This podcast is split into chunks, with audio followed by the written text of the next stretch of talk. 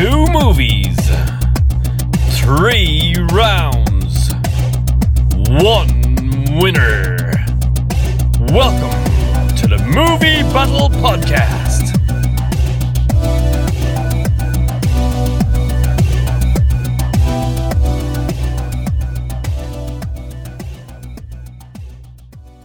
Hi, and welcome to another edition of the Movie Battle Podcast. Uh, again, I'm Liam, along with Eamon. And uh, last week we uh, had uh, Batman versus Dark Knight. Uh, how did you think that went? A tense, tight affair. It was that a lot longer than kind of we had envisioned it going Batman on. Like, started off strong, but then Batman came back with a Yeah, fight, and true. Batman defeated And Batman with the Joker came in with a little bit of his seasoning, and then the other Joker came in with his a little bit of seasoning.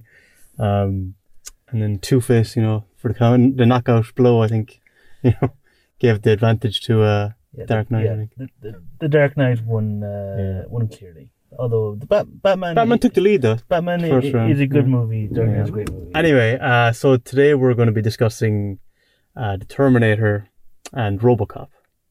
So two kind of films that, like, as a child, you always kind of associated uh, together. I guess for obvious reasons, you know.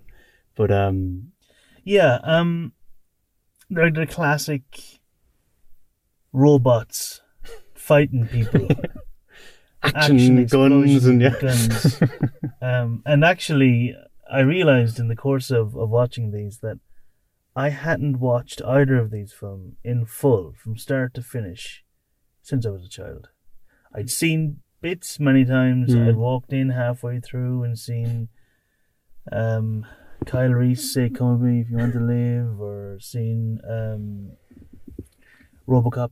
that Yeah. gas station scene. Yes, uh, yes, with um, uh, what was it? Emil. Yeah, yeah, yeah. yeah. The, Um, We're dead. We killed you. but but to actually sit down and watch it as a, as a film going experience, Hmm. I hadn't done it as a child. So essentially, I've never done it because I didn't understand As an adult. going. Yeah, yeah. As when I did it, yeah, I was saying I've never as an adult. Uh, yeah, yeah, before I watched it, so I, I I've got quite a fresh take on it compared Mhm. to maybe a lot of people.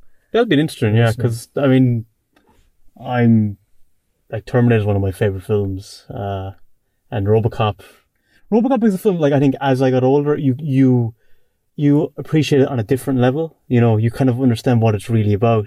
Like there is action obviously in it, but you don't pick up on kind of the like it's laden with humor, you know, throughout the film. You know what I mean? Yeah, yeah. Um, but yeah, well, yeah. You know, it, they are very different films. They, Yeah. they, they- yeah, that's clear. Definitely, oh, definitely. and yeah. uh, especially when, when we go in this task of, of comparing and contrasting them, they are very, very different films. But Which will um, make it difficult and interesting, I think, to compare them. yes, You know, Yeah. Um, But let, us start off with music.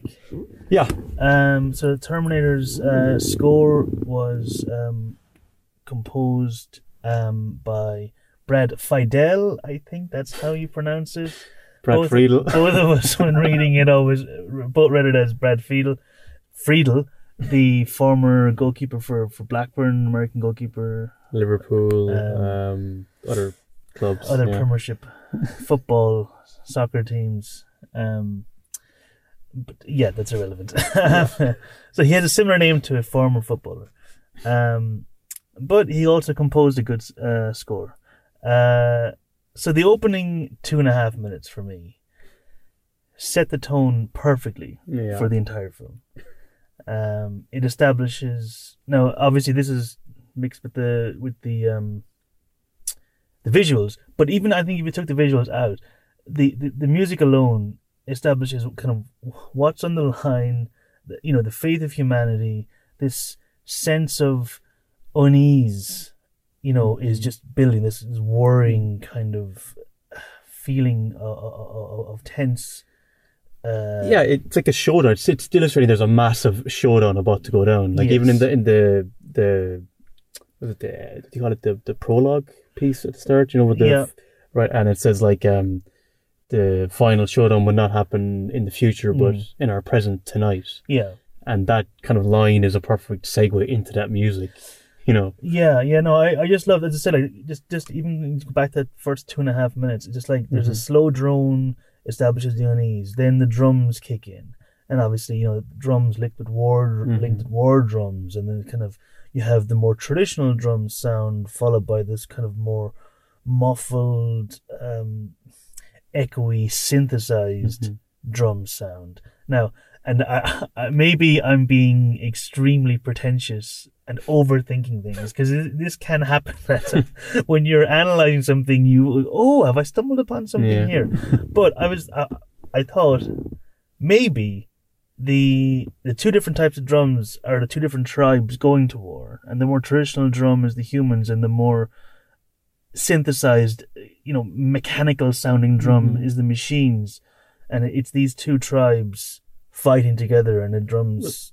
Yeah, well, I think that that's it's an interesting point because I, I found like throughout the entire soundtrack or most of it anyway that there's that an industrial kind of aspect Yeah, to it, which obviously represents the Terminator. you know, ob- obviously, but I thought even even within Just that little That- piece at the start. You know, we would throughout the whole thing, Yeah. but I think the fact that they have these two different types of drums, um, like what they call in music, they call and response, where Mhm. they're kind of one plays and the other responds, and one plays, the other responds, and so it, it's like you know a war where one faction has you know a win and the other one you know retaliates and vice you know back Mhm. and forth, back and forth. So Yeah. it's like what happens in war. It's a story of the whole movie. It's a story of of the even what led before the movie in that exchange between the drums. Now, again, I'm, I'm probably overanalyzing it, but no, it's, inter- it's an interesting um, that, that, that's that's that's where my mind yeah. went when, when I way of started thinking about it. Um, yeah, I, I, I thought like the music. I thought the music like perfectly accompanied the the narrative and w- the scenes and what was going on. Like I think you made a point last week about how music, you know, it's it's it's in some ways it's I you, I think I don't know if you said it was like a character, but like it it it plays many different aspects in in a film. You know, Yeah. um, Oh, I mean, music is huge. I, I mean, like one one of the examples I always think back to when I'm talking about film music scoring is Monty Python's The Holy Grail, or and The Holy Grail. Uh, and that when they were first when they'd filmed everything and they were trying to find the music for it, and they were doing like really over the top comedic music Mm. and trying to find silly stuff and you know it just it wasn't working Mm. and then they finally in the BBC archi- archives or some archives they found this proper traditional serious piece these serious music and they used that and they came together completely because the whole point Mhm. was to, you know you needed an element to kind of ground it in the movies they were, they were responding to so music can change can make or break a movie definitely there's no doubt. Um, but yeah, and- but as I said, though, I think the the the music I thought like was just perfectly synced in with the Mm. story and added so much to it. Like um, again, I, I the way I kind of look at the music, I just kind of take examples of different scenes. Like so, like th- there was a frenetic energy to the music. Just two scenes in particular. The scene where Joe they're in the in the car park and Yeah. he has to get a new car yeah yeah and then Termin- Terminator's in the cop car and spots Yeah. them. Like that chase scene, and then the one when they leave the motel and they're in the tunnel.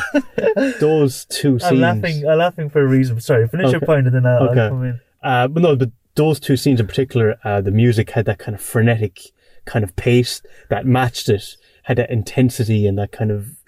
And you know, like it's a, there's an intimidating aspect to the music as well, like which it gets it, it's like a horror basically a lot of the time. The music Yeah, fits that. Like there's another example, um, just I was talking about the pace. but before, before you go on, because I want to, I want to comment on, on that music. okay, Um, I hated that music. really? yeah, um, I thought it's. Wait, are you talking about the bit that sounds like it's on a Commodore? it kind of sounded road rash. Yeah, I but- was hearing road rash. But what about the bit where it's like da da da da?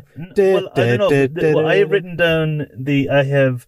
Uh, the uh, garage chase shootout scene And and the- motel escape oh scene God. are the two I've written down as like the only bits uh, that I didn't like, and I think it's because yeah, I, I was watching a documentary afterwards, and he used the traditional uh, drum synthesizer for those bits, and everything else he kind of played live himself, and I, Mhm. it sounded totally out of place to me. Uh, even though I, I the whole score synthesized, but it felt it felt like a Mega Drive or Genesis. For Yeah, those of you I did get a bit of that vibe, but I thought it was just for me because it was so frenetic. I thought it matched the uh, frenetic nature of the scene. The fact that like how fast they're going on the carriage, or when the Terminator's on the motorbike catching up with them, the pace they're going at. Like when To Sarah, like, "Joe, faster, drive faster." It all kind of mirrors. Yeah, you no, know, I, mean, just like- for I me, mean, I like, thought that was really the cool. writing wasn't bad. Like the Yeah. musical notes aren't Yeah. bad. It's just I can't hear that and not uh, see Road Rash, and that it took me out of it to be honest. Yeah. Even though I, I- I did I love those scenes and that, we'll- Those we'll- two examples that I picked out were two that you weren't We'll, we'll get to that later, but Um, um,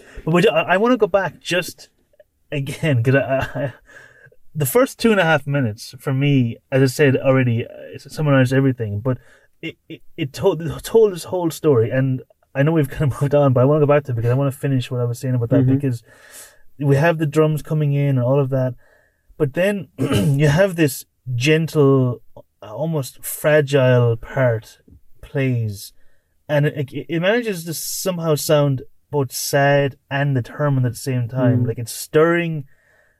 And Various there's a emotions, of I guess, inspiration, but also potential like futility of the, of the very act of rebellion. Yeah. Um, and I just absolutely love that the entire piece, but that bit as well. And it reminded me of um, I go back to the Mega Drive, uh, Death Adder's theme from Golden Axe, the last level in Golden Yeah. Axe, and it has that sense of, you know, just a kind of desperation and an, an enormity to the task, But there's a little bit of hope in also a bit of hope as well. Yeah, um, and I just, I just absolutely loved the music. Uh, that music and piece of music in particular. Well, yeah, I said like you know, opening music is epic, yeah, is yeah. what I wrote. It- Like the it- first thing I of the wrote in my best notes. Film music I've ever heard. Yeah. I guess kind of think like you just listen to that, like you just put it on and listen yeah, to like it. like we know. said about um um uh Batman last week. Yeah. Um, That you listen to the soundtrack to Batman, but not you might necessarily play the soundtrack really It works in the film, but yeah, Term- on its own. Terminator definitely Yeah. is. Uh, it's funny that, that that I picked that just two the first two examples I put out were just the two bits you didn't like, the exact Yeah, two bits you didn't yeah. like. But just like I was talking about kind of frenetic nature of the music. Another scene then I thought that just worked in the film. We might necessarily uh, listen to it in um, in isolation outside of the film. But did you know the scene where he kills Ginger, and he sh- so he kills her boyfriend, and then he shoots her, and she's kind of crawling, Mm. and it's just kind of like um, it's kind of like this harsh kind of um, oh, how do you describe it? It's like it was really, she's like crawling, and then it's like it's kind of um, I don't know, this kind of was kind of harsh, and it had this kind of slow effect to it, kind of like, and I thought again it kind of matched the situation to what was happening, like he was Yeah. kind of descending upon her slowly, you know, like a Yeah, yeah, predator. Um, Yeah, no, I mean like the score like matched emotions. I mean, I would say basically perfectly, except for the the two bits that you absolutely love. yeah. it's like wrenching. That's the word I was looking for. Um, okay, Yeah. yes, it was kind of just wrenching, Yeah. drawn out, kind of, kind yes, of an effect. yeah, yeah, yeah, no, it perfectly. You remember that scene? I know when she's Oh yeah, crawling- yeah, of course, yeah, yeah, no, no, it Um, perfectly evoked and it was pure horror, that, like, that, that, pure the panic horror. she was in Yeah. and, and the struggle she yeah, was going through. like that was a pure horror scene, you know. Um, well, one thing I really uh, I thought was interesting was like I'm jumping ahead now to the very end. yeah, we kind of go back. I think we kind of do it that way Uh, anyway. Yeah, yeah. The very, very end of the film. So after kind of the second, after the kind of uh, second fake out death, the jump scare, where Yeah. like he, you know, Oh, and they've blown him. When, yeah, he's after he's blown up. Yes, uh, yeah. and just the, the, the torso and the head and red. it has like this, like these like classic strings come in, and it sounds like Psycho. It reminds Just me when of she's, cha- yeah, when he had, chasing her. just immediately when he has a jump scare and like she starts like oh my god, and she starts going away, and he's he's crawling along after Yeah. her, and it's there is a moment, uh, maybe only about five or ten seconds, where it's like s- proper psycho strings, and then it fades down, and, and the the electronic uh, music comes back up, and you know it, you know it. It was a good choice Mm. because if it was gone too long, it would have taken you out of it. But That's the the the the, the, the, the moment where he just there's just when he springs up. yes, and the, it's the, the, jump initial scare. yeah yeah, yeah. And I thought I thought it was interesting that he would go back to kind of a traditional kind of s- film score sound um, for that moment, that jump scare moment. I heard a little like like a, so after that bit when he's uh, chasing her through the little kind of compartment thing, Mm. whatever it was. I heard like a little bit of Jaws in there almost. It was like kind of that. da da da da da da da I didn't da notice da. that now. I could kind uh, of just a little, just a little Yeah, bit of I Jaws I, could hear in there as well, yeah, and it had that kind of feel, you know, just closing in on her, you Mm. know, um, and again just pure horror, you know. Yeah. I know I keep mentioning that, but to me, Terminator the first one is is a horror film. I, I do think You know, people for, for I think think people watch Terminator Two and forget Terminator One and assume that They're both. they're, Terminator Two is what all the films Yeah, are like, and yeah. T two is the classic, and then Terminator One is We'll get into that. basically Terminator. You know, uh, like you know, a prequel to Terminator. It- It's kind of almost an afterthought at times. People assume that, yeah. But anyway, um, we'll we'll get there. Um, let's jump on to RoboCop score. Oh, just there's one actually one Okay, last thing. on. Sorry, Yeah. I just wanted to throw in was um, just another bit. Just I thought was very creepy again. Um, so do you know when the uh after they're he, when he's going in to get the truck when he knocks your man out and he kind of crawl or he's kind of limping to the truck to get in. The you remember that scene? yeah, Yeah, and there's this kind of this kind of gong effect, like she she Mm, mm, because their truck is turned over and Yes. she's looking out and looking at him, and he's slowly walking to the truck, and it's kind of like it's this kind of gong effect. I don't know. It just it was really creepy, and then the mu- when he gets into the truck, then music starts to kick in, starts to get a little faster, a little faster, a little faster. She's trying to pull uh, Reese out of the truck to get out of the way.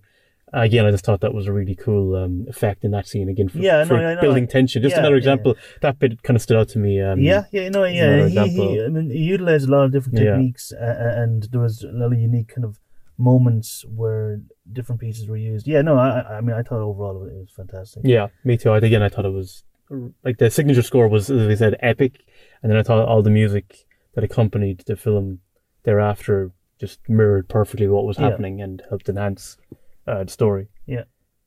Okay, and jumping on to RoboCop, um, composed by Basil Poledouris. I mean, I don't know. Uh,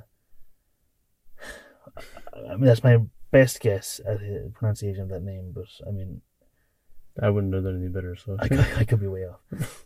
Um, but he composed a score. I'll be honest, as I said earlier, I haven't watched these films properly ever, really. I mean, I watched them as children, and Mhm. I watched as children as a, just just the one child. um, I watched them as a child, and I've seen bits, you know, through osmosis over the years, you know, clips and Mhm. you know stuff like that, references. But sitting down and watching it, in my head, I always had the score be like synth synthesizers, kind of traditional sci-fi, like Terminator. I always, in my head, I always had, I was expecting, even though I remember, I know but you were familiar with the with the I know the theme, obviously. score, yeah, yeah, quite well. score, yeah, hi- yeah. His theme, RoboCop's Yeah. theme. But it, it it did surprise me at how truly traditional it was. It, it is a proper orchestral Mm. score, yeah. just classic mu- classical music, um, and really well composed. It was just it just kind of surprised me. And and going back to that point I made earlier about the Holy Grail, because RoboCop, I think it will also surprise me. I, I kind of learned this a little bit through the years, over the years, from discussions with you and others. hmm Because when I, I used to I write it off as a kind of a mindless action film, Yeah, like But- its sequels. but it's a parody. I mean, like, I would say that this is RoboCop is I would say an action comedy. Yeah, I think so. Um, Um, and I think the traditional score does for here what the score for the Holy Grail did as well. It has this classical, serious score bouncing off of this crazy visuals that are going on. You know, there's like B movie violence. You know, kind of um, uh, what was the the the um video nasties kind of element to it yeah, but then it has this beautiful traditional score. As a contrast, yeah, kinda, yeah. accompanying it. I think I think they definitely did that on purpose, as as they do in many ways, to to symbolize. there was the- there was one bit I think that um, and again I think it was deliberate that kind of had this kind of like a cartoony effect. It was the music they used for Ed Two Hundred Nine. Oh, he's yeah. about to battle him. And because Ed 209 himself looks kind of cartoony and kind of clumsy and fumbly, kind of, you know, that's the whole point. And I think the music for him kind of matched that, you know. But again, I think I think that was a, a deliberate uh, a deliberate choice. Um, but I think aside from that, um, as you said, I think it was just music that just sounded really Yeah, I mean, know, uh, well but you know, you know what? what uh, again, it, it reminds me of when we were talking about Dark Knight last week, and it, it it is what I would say functional. hmm Like it does what a score is designed to do. It accompanies the film and it, it it follows the beats and it you know raises the tension when it's supposed to raise the tension and it, you know it it em- emphasizes the emotion when it's a, Mhm. when it's an emotional Yeah. scene and you know etc. You know it does what a score is supposed to do. Um, but when I went back and listened to it again after the film, um, it actually sounded better separate from the film. Mm. Like- oh well, like the signature score, like No, but I, I mean, even Even leaving just- that out, yeah, even leaving that yeah. out, because obviously, you know, we'll get to that in a second. But even like just, just, just some of the pieces, just in it, you know, Mhm. about going around the city or whatever. You know, if you if you played that for me, uh, you know, I would never guess it was RoboCop. mm, Uh, But I really enjoyed it. But in the act of watching the film, it was functional. It didn't stand out to me at all. Like it did its job. But RoboCop's theme, although I think it's hilarious that again on on Spotify, his theme is listed as Drive Montage. That's the name of, of the oh, track. I think it's because um, yeah, it's when he's going through his yeah his first mission. yeah yeah yeah. no, no, no, I understand that. It's just yeah. I thought it was a hilarious name for his theme, but what a theme it is! Right. It's triumphant, Yeah, upbeat, positive kind forward. of, yeah. I just kind of sums up as like a hero doing hero stuff. Yeah, rising up against kind of the Yeah, scumbags yeah, that are in the no, city. Oh, Like, just so triumphant, just so uh, just charging on, you know, into the Mm, into yeah. the into the battle, like the hero. It was just, oh, just beautiful. It was really, really. Uh, again, I mean, this is the battle of the phenomenal themes, like Terminator versus RoboCop. no, yeah, yeah, because there, there are two themes that like I would.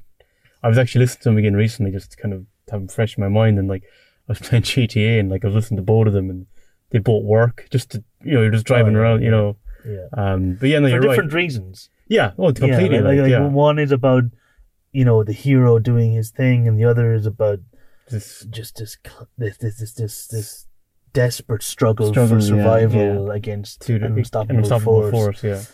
But um, I I'm ready to, to vote. Are you ready to vote, Um, or do you want anything else to say about RoboCop? Uh, I just, I, I actually just kind of touch on.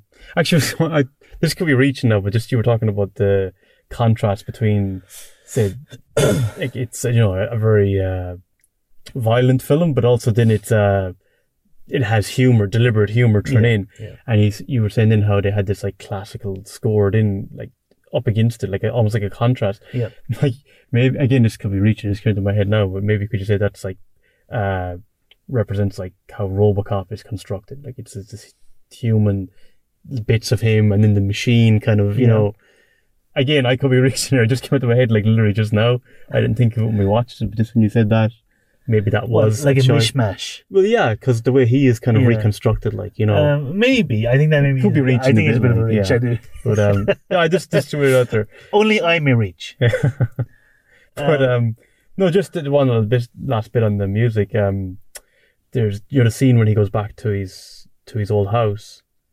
It's kind of like a haunting Yes. because his memories are coming back to him and yeah, like his a- family. It's a great scene. That's a great scene. And I, the music in that scene, um, uh, it was really cool as well. Yeah. That that'd be up there as well. Like after the signature score, yeah, that'd be one of the high points. I, think of the music. I, I do wonder if I if I watched it again, would I notice the score more? I think I would. Mm. Um, but I can only comment on on the viewing uh, we had, and for me, I think it's again obvious where I'm going. Um, I vote for the Terminator. Brad Fiedel, Fiedel, um, Friedel, Whatever you want to call it, whatever he wants to call You, himself. you wrote a phenomenal score. Well done, son. Uh, yeah, I'm gonna go with Terminator as well. Uh, RoboCop, as you said, there's some fantastic pieces of music in it, but I think the Terminator, I think as a score, does more for its Yeah. story. Yeah, You know, Um, so I think for that. it just one of the most iconic soundtracks I've Yeah. ever heard. Definitely, definitely up there. Uh, so yeah, so I guess we're both going with Yep. Terminator then. So that's Two for Terminator. two for Terminator. Okay, so next round is action and special effects. So we lumped the two in together because special effects is so integral to both films, um, and they go hand in hand with a lot of the action, Yeah, but also both of the, if we say lead characters, both of the uh, robotic cyborg Machines. uh, machines uh, utilize a lot of special effects. So I think it would be a nonsense not to discuss it. So um, Do you want to? Okay, yeah, yeah. So uh, the Terminator, um, yeah. So the the opening scene is again, like I was saying earlier, with the music, it establishes everything, and so, so does this. So does the, you know the visuals and the music together just perfectly illustrate Mhm. kind of what's going on, what has happened. You know, obviously the scroll, the ex- the exposition in there, you know, holds our hand through some of it, but it sets a tone straight away. And like the fact that like a lot of that's, um, well, basically everything on that is is a miniature, like just Mhm. small. We watched a documentary on it, but the small, yeah, that was. tiny little machines, like the the the, the um the, the layering they use, the smoke, every every uh, trick in the tool book to pull it off, and and you know obviously we're dealing with practical effects at the time. Um, you know, yeah, like when you have the humans running in the foreground, it's obvious that they're not there, but is it is it is it so obvious that it takes you out of the scene? No. Yeah. Um, you know, is it something that meant? Oh, I'm like, oh, this is clearly a guy running on a set. No. But but you know what? I think that that in itself worked because it, it it's supposed to be kind of just completely different world that they're in now, and I think that kind of in a way kind of added to it. You know what I mean? You're reaching again. No, I, but it's like it's like um in the Do you think it was good that um it was clear that no, were on a I? I no, I, no, I was talking about the bit you were saying in the foreground where you can see it. yeah, but you can If you really look, you can tell that they're not really there. But it's like in the scene where you know when he's chasing them into the factory near the end. Yeah. it's just a skeleton, and there's one point where you can tell it's stop motion, but it actually makes it seem creepier in a weird way. Uh, I don't agree. Yeah, I mean, that's fine, Yeah, that's that's fine. fine. Yeah, Yeah, yeah, it's fine. yeah. It's all about opinions. Um, but I, I, for me, you know, like and like we we, we make films ourselves, uh, or at least we try to. try anyway. to. Yeah. uh, and for me, um, you know, hiding hiding the seams is, is, really important. And I, I Mhm. think the I think James Cameron would agree with me that, like, if you know straight away when they're transitioning from a practical skeleton to a stop motion skeleton, that they wouldn't be happy about that. But I think what I was saying was is that that's inevitable when you're dealing with the technology they had at the time. Mhm. But even still, there are elements of it that really, really hold up. And I think, and I've said this for a long time. Now, this is phenomenal um, practical effects in this film. We'll go into later on in, in, in more detail about some of the other scenes. But overall, this film has phenomenal practical effects. But even in films that have terrible practical effects, I I used to always say is that films that have terrible practical effects is still way better than films that have average CGI Mhm. because average CGI stands out way Yeah. way way more than poor practical effects. And the big thing is because of the lighting because they're really there in the room. Yeah, So you're seeing a real thing yeah, there. it's a if it real thing that like exists, and you're not doubting it's it, it you know it existing. But when you see a polished person acting, you know, in in in in an inhuman manner, it just it takes you out of it straight away. Mhm. So I I love seeing practical special effects on display, and this is this is an example of some of it, um, some of it at, at, its best. Um, I think the scene we should touch on, talking about the practical effects, is when he's dissecting himself. And Yeah. that seems like yeah, no, I, I, I, I, I mean the the the detail. the eye taking the eye out and the, yeah, the and, and even and even though there, there is like the, the arm is fan- the arm is fantastic. I love the, the bit where he opens it up and he's hearing like, the scrunt he's, he's the, pulling one yeah. of the um the the gears or the you know yeah to see back for, and for his, fi- his finger yes. moves in yeah. in in, in, Yeah. in, in There's with it. detail there. I, I love that yeah. little, little touch there, and then taking out the eye is, is quite disgusting, Yeah. but it works so well. And yeah, I know there's the bit with the kind of puppet face, Yeah. and it, it's clearly not Arnold's face, but the close up of the eye underneath his Mhm. flesh moving, and you see it moving. Yes, it just so cool. I mean, it just it looks beautiful. It was beautifully done. Uh, um, and, like, And you see, it's actually again, Joe, when at the end when it when uh, just because you're talking about the eye, when she crushes him at the very end, Yeah. and you see the little eye yeah, at the very end just fade out. oh yeah, yeah. Again, it's a nice little detail, but it just looks really. It was just really cool, kind of way. yeah to, you know. um uh, we're kind of jumping around, but we'll go back a little bit just to some of the action, and we can. Yeah, I was about to say that. We yeah, can, we can hit yeah. on special effects again Yeah, as, yeah, as we go on, but um, yeah. So so we? so the um, I've four. There's four specific okay, you parts for me. Yeah, Yeah. Um, with the action. So the first one is in the tech noir scene. So you know when he's um, so he's he come Terminator comes in and he's obviously he hears the message from Sarah. She's ringing Ginger and Matt to come collect her. There's some guy following her, and he's like slowly walking in, and she drops a drink or something off the table, and she just as he's walking, the like the music, the song that's playing kind of slows and swells, and the the the the film the the scene kind of slows down as well, and just as he looks towards where she's sitting, she kind of bends down to pick up a drink, and he just misses her, and then just as she gets back up, she sees uh, uh Reese at the bar right across from her, and it just built that tension. It just it was one of my favorite moments because the way the music swells, the mm. scene just slows, Yeah. and then obviously he turns back around, and because I know Reese mentions it later, like the the fact that he had to wait that long, it just added added more tension, and then mm. obviously when he shoot like whatever five rounds or whatever it is in, into him, and then she just sees him get back up, slowly get back up. It just kind of indicated to her, you know, what you're actually dealing with here. This thing yeah, trying to yeah. get you. you know? and- I think important thing to remember, uh, when you're dealing with like iconic films like this, it's. I mean, we all know who Arnold Schwarzenegger is. We all know his legacy in Hollywood, Hmm. and we all know what Terminator became afterwards in the franchise and all of that. Um, but at this point, he is what he, he's he's um, a bodybuilder and he's Conan. Conan, yeah. That's it. yeah. James Cameron is a is an unknown. Uh, there's a funny story. I don't know if you know this, but um, yeah, so originally they wanted uh, Arnold Schwarzenegger to play to play uh, Kyle Reese, and James Cameron was like, "I don't want him to be Kyle Reese." So he like they were going to meet, have a meeting, and like he was going to try and find a reason to have to basically pick a well, not a physical fight, but like pick an argument with, with, with Arnold, so he'd have to like drop him out of the film or something along along those lines.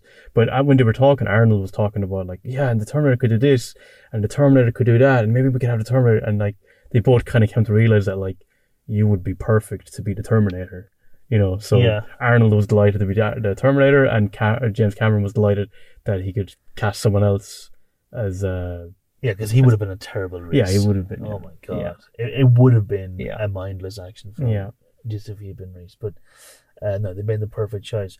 But um, well, what I was saying was just when you're talking about the power of that scene, you know, like it's di- it's almost impossible. We have to remember the film when it was made.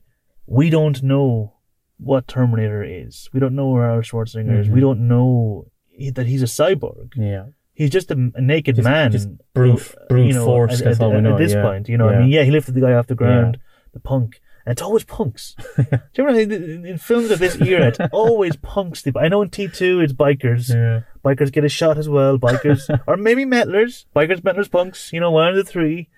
Um, but it's always a punk. So you see him lifting. You know, so he has superhuman strength. But Yeah. you know, I mean, we've seen because the dissection scene hasn't films. happened yet. no, no, no. So like that's something that I kind Yeah. of only I kind of remembered about three quarters way through. I was Mm. like, wait a minute. The audience who watched this back in the day didn't know that he was a cyborg, Mm. or at least I mean, if they didn't see the trailers or the, Yeah. you know maybe the poster, I don't know. But like, people going in may not know that he's a cyborg, and Because so because the thing is, like, you don't even know. Again, like you could say it watching the first time, you don't even know, um, like who Kyle Reese is either. Like, he No, could be a bag of fire yeah, I mean, well. like, they- they set him up like a stalker, kind of that's do, following they her do. at one point. and, and again, and it's difficult. It's very difficult to separate yourself because obviously I know Kyle Reese is the hero Mm. or one of the heroes of the film, and it's hard for me to go. Oh, I wonder if he. I mean, when I know clearly know that he's not. Yeah, like, yeah. It, it, so it, it is a detriment to it. I mean, it's one of the cases of you know it's a victim of its own success. Mhm. But um, that said, I mean, like it didn't take me out at all. Like I still like it, that scene was great. You know, I really enjoyed that scene. Um, w- one thing I really liked as a good kind of dichotomy between Reese and in Reese and uh, um, Sarah? the, the T eight Oh, sorry. Although in the film, I don't think T eight hundred is ever mentioned once. He's listed I- as I- Cyberdyne. What was it? I have He gives he, gi- he gives the official like model number of it. I think Yeah. at one point zero. Um, Yeah, uh, but he doesn't say T eight hundred. He says Cyberdyne System Model one hundred one. Okay. That's what he says. Yeah. He does not say T eight hundred. I I don't. I think T eight hundred. It the second one when that first comes up, yeah. I always have the- assumed the- it was established in this, but What's his name? Um, oh, I can't remember his real name, but he the, the liquefied version in the Oh, second yeah, one. yeah. Um, so that's like an updated version, like a better version. Yeah, T one thousand. I think. T1000, yeah, yeah, Yeah. But but but the um, I don't. I, I mean, I could be wrong, but I, I was listening for it and I did not hear it mentioned once. But well, let's just use T eight hundred as uh, it's shorter. Hmm. Um, but what I loved about um was that like Reese is panicky in his mo- in movements. He's he's he's running. You know, he, he's like struggling. He's you know he's frantic. Mhm. He's- Well, the the T eight hundred is smooth. Methodical. Yeah, and Yeah. He, he, there's Even no, his eye there's no movements. emotion. There's Yeah. no emotion in his limbs. Everything is just one purpose, one thought: kill, terminate. For want of a better word. Uh, just Um, just go, maybe just go back to the action stuff. Um, uh, for a minute, like the other uh the the so yeah when they leave the car park that chase scene. You know when like Yes. they're going at pace and she's like yeah. race race and you see there's a camera from inside the windshield and Joe the wall is like a dead end. Yeah. You see how fast that car is going. It's like she doesn't stop. They're dead. Oh you know, yeah, and, and but, like- but even even before that bit, in that same scene, when when the when the, the the camera inside their car and we see the shot from just behind Reese shooting back and forth Yeah. with the shotguns, such a fantastically And shot. And you see the eye shot because Yeah. later his eyes you see it in the distance. yeah, yeah. The eye is kind of um Uh, oh, yeah, it was shot. filmed so well, Yeah. so well. You know, it really felt the the, the, the tension and, Yeah. and, and the the mounting kind of you know adrenaline of that Uh, scene. Then we have to talk about the police. Uh, the the, the shoot, like that's just uh, pure horror. yeah, Like the you know the bit after he's shot like a lot with most of them, and you just just like fire, and you just hear people wailing in agony. Like I just listened to that because obviously we the Blu-ray is like brilliant quality, and you can just hear people wailing, Mm. and it's like just like this the absolute destruction that he has caused. yeah, You know, it's just like Um, it just that shows you how uh, formidable he is. You know. yeah. No, I, I- yeah. I mean, I, I, absolutely. Um, one thing, one part of that scene though that I didn't like, I thought, um, like Reese knocks out the No, cop guarding him a little too yeah. easy. Like, was, was that guy like five minutes away from death already? Like, I mean, he would have been just like, "Oh God," you know, and that would have been it. Like, no, I, I, I, I can believe Reese, even tied up, could beat him up, but a knee to the stomach Yeah. would he need more than that. Like, you I know, mean, like the guy is out cold. Unless like he knew, a like- like, like, he'd he was been trained to know a special area of Maybe, the abdomen. maybe he was formerly a WF referee in one time. Maybe, yeah. Fall at the, at the slightest breeze. Um, uh, then uh, there's the, obviously the the motel chase scene. Yeah, um, like when they're in that tunnel and when when Reese is throwing those um pipe bombs Mm. and you see the explosion and you just see like he just has avoided it and you see the bike with the Terminator just coming through that kind of gust of smoke. yes. Well, what I really liked about Yeah. that scene was um, Reese starts holding it longer and longer.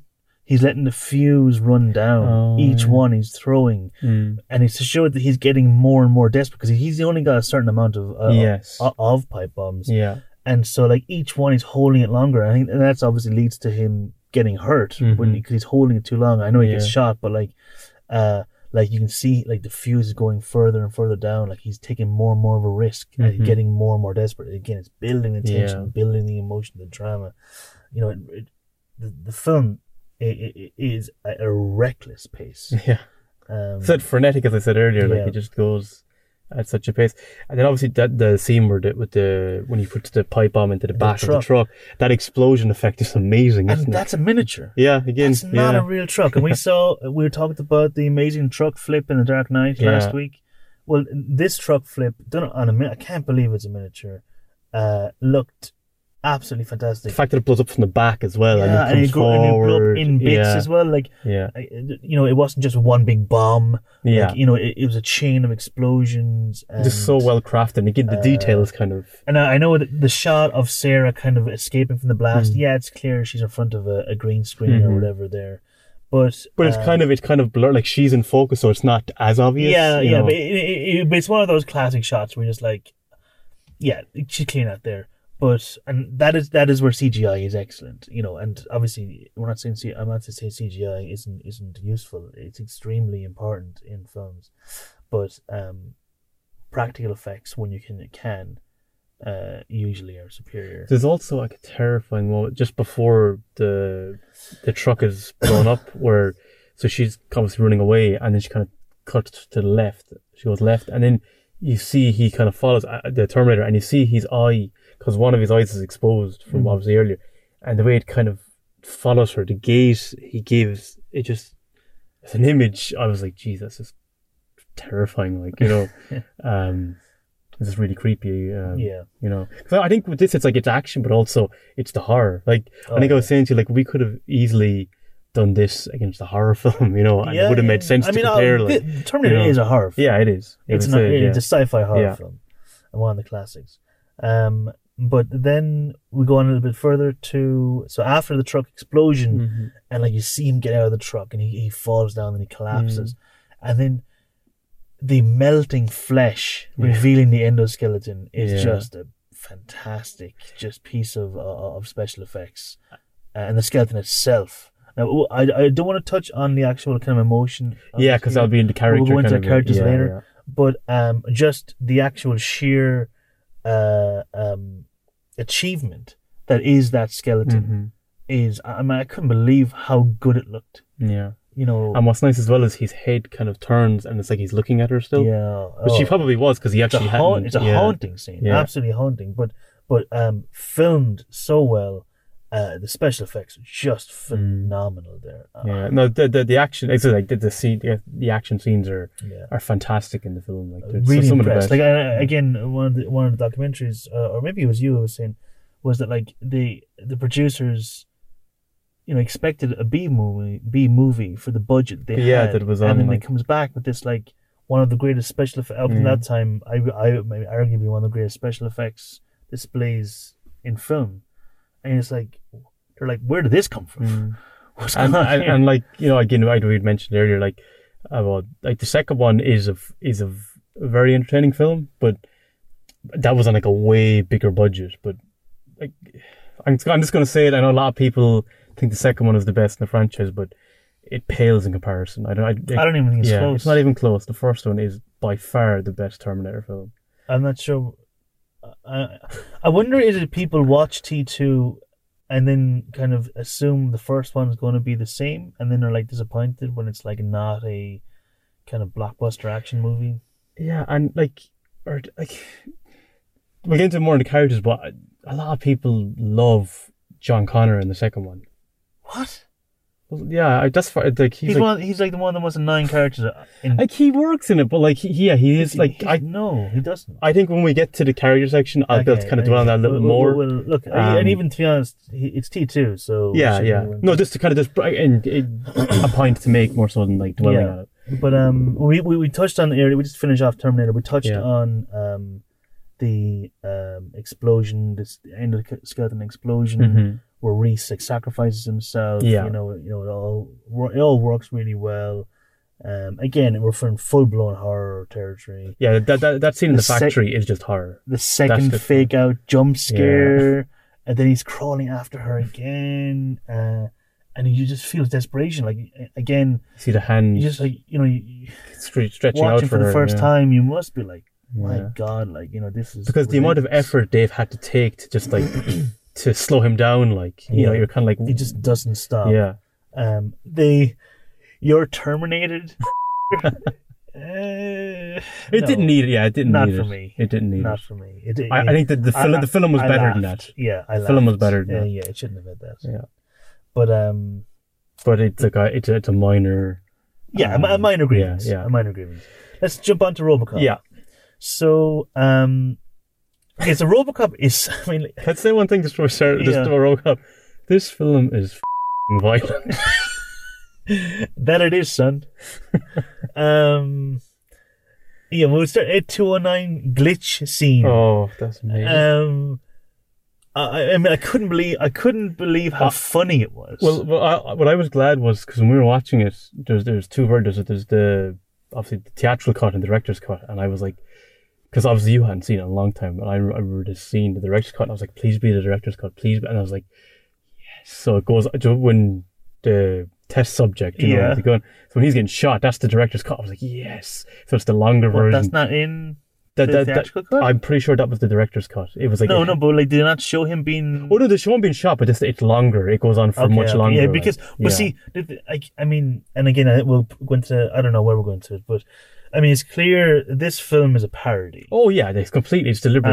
Um, it's deliberate a commentary on. I don't know if it's a commentary on film violence or maybe just violence, maybe war violence, because it's very, very much against the military-industrial Yeah, complex, and controlling kind of overridden. I kind mean, of, I mean, yeah. you know, the it really i- is attacking, you know, uh, that part of, of of of capitalist society. Mm-hmm. Yeah, but, But- but but but you do notice just about as we were saying, like it's a very violent film, but there's always almost always a um like a joke or some kind of thing to Mm. lighten Yes. the mood. So you laugh even after something really not the only time with except when Well, like, well, except for when- example, that's a glitch. Need to work. Yeah, we exactly, need to work yeah. that out. Uh, the only one we don't is obviously when Murphy is is, is killed. Like that's not played for laughs at all. That's it is over the top, but it's not. I mean, he's the main character. Like you're no, not I know, at but him. we'll, we'll, we'll get there. We'll get there in a sec. But um, uh, let's see where we. Yeah. So, oh yeah. Okay. So let's jump on just just before that. So we're almost there. But I want to go into the Clarence. Uh, oh, so I loved Clarence. Oh my god! Like, and all I can see is Red Foreman. I can't not see Red Foreman. Red Foreman is, before he was Red it Foreman. actually kind of. I mean. it's like Red Foreman before he had his son. Like you know before. Yeah, I mean, you know, I mean, Red, I'd believe it. You know, um, he he mellowed when he got when he Yeah. found his wife, but um, Clarence throwing Oh, throwing the guy out of the out of can the. you fly, Bobby? But even before that- laughing. The- his first line, "You're burned that money." like you just start laughing. Um, Um, but but uh, what what uh, Clarence and his goons then like when they go later when Murphy confronts them, and they're just like they're like cackling hyenas. yeah, It's so I mean it is and it's quite disgusting. I mean like it, it, like they take pleasure. they're in it, like- extremely depraved and Yeah. and obviously yeah and you know you're you're you're, you're like because a bit. I guess no, that's kind of more in the character. Actually, I don't want to go into. yeah no yeah we'll stick- too much is kinda on- more in the we'll we'll action stick on the action Yeah, so but yeah um and but just on a kind of I think the action's over the top but so is almost every character is over the top as well they're all acting Oh, yeah, over the top yeah. everything's turned up to eleven but um but um Murphy's death is one of the most deathiest deaths I've ever seen uh like and he still didn't even die yeah. like Clarence had to finish him off. Like he died four times during that death and still survived. Like after, okay, fair enough. He blows his hand off. Like you wouldn't die from that. But again, that's uh, uh, but uh, after that, there's like what five of them gunning with these shotguns, basically. yeah. Like And, and obviously that, that that is the point. You know, the over the over violence. Yeah. I thought it did go so far that it became funny. It kind Mm. of reminded me of like those Family Guy jokes where like they'd say something and then it kind of you know like it, I don't know if you you don't really watch Family Guy, but Mm. that classic. I'm not uh, Family Guy didn't go great after season three, but classically it was good. But when he falls and he hurts his knee, Yeah. and he's like, Ah, yeah, I know that. ah, and he did it for like you know two three seconds. It's not really funny. It's kind of funny, Yeah. but he does it for like 10, 15 seconds, and when you stretch it out, yeah. it gets funnier. And I think the same is true here. That like if if if that death scene had been ten maybe five seconds shorter, it would have been a lot more moving. But it moved past the moving Yeah, territory I- into the parody, and that's when you start kind of almost I, I- I- laughing. yeah, I did but think that. you I was like, lose the this is power. going on because I just felt that. You- You're aware you're watching a movie again, yeah, yeah. Like, and but purposefully so. yeah, like I think it was deliberate, but I think maybe just for that, for Murphy's death, maybe they shouldn't have gone that long No, with but it. I see. I know, but I think they should. I mean, I think that was the point of it. Like, I mm. think they're purposely.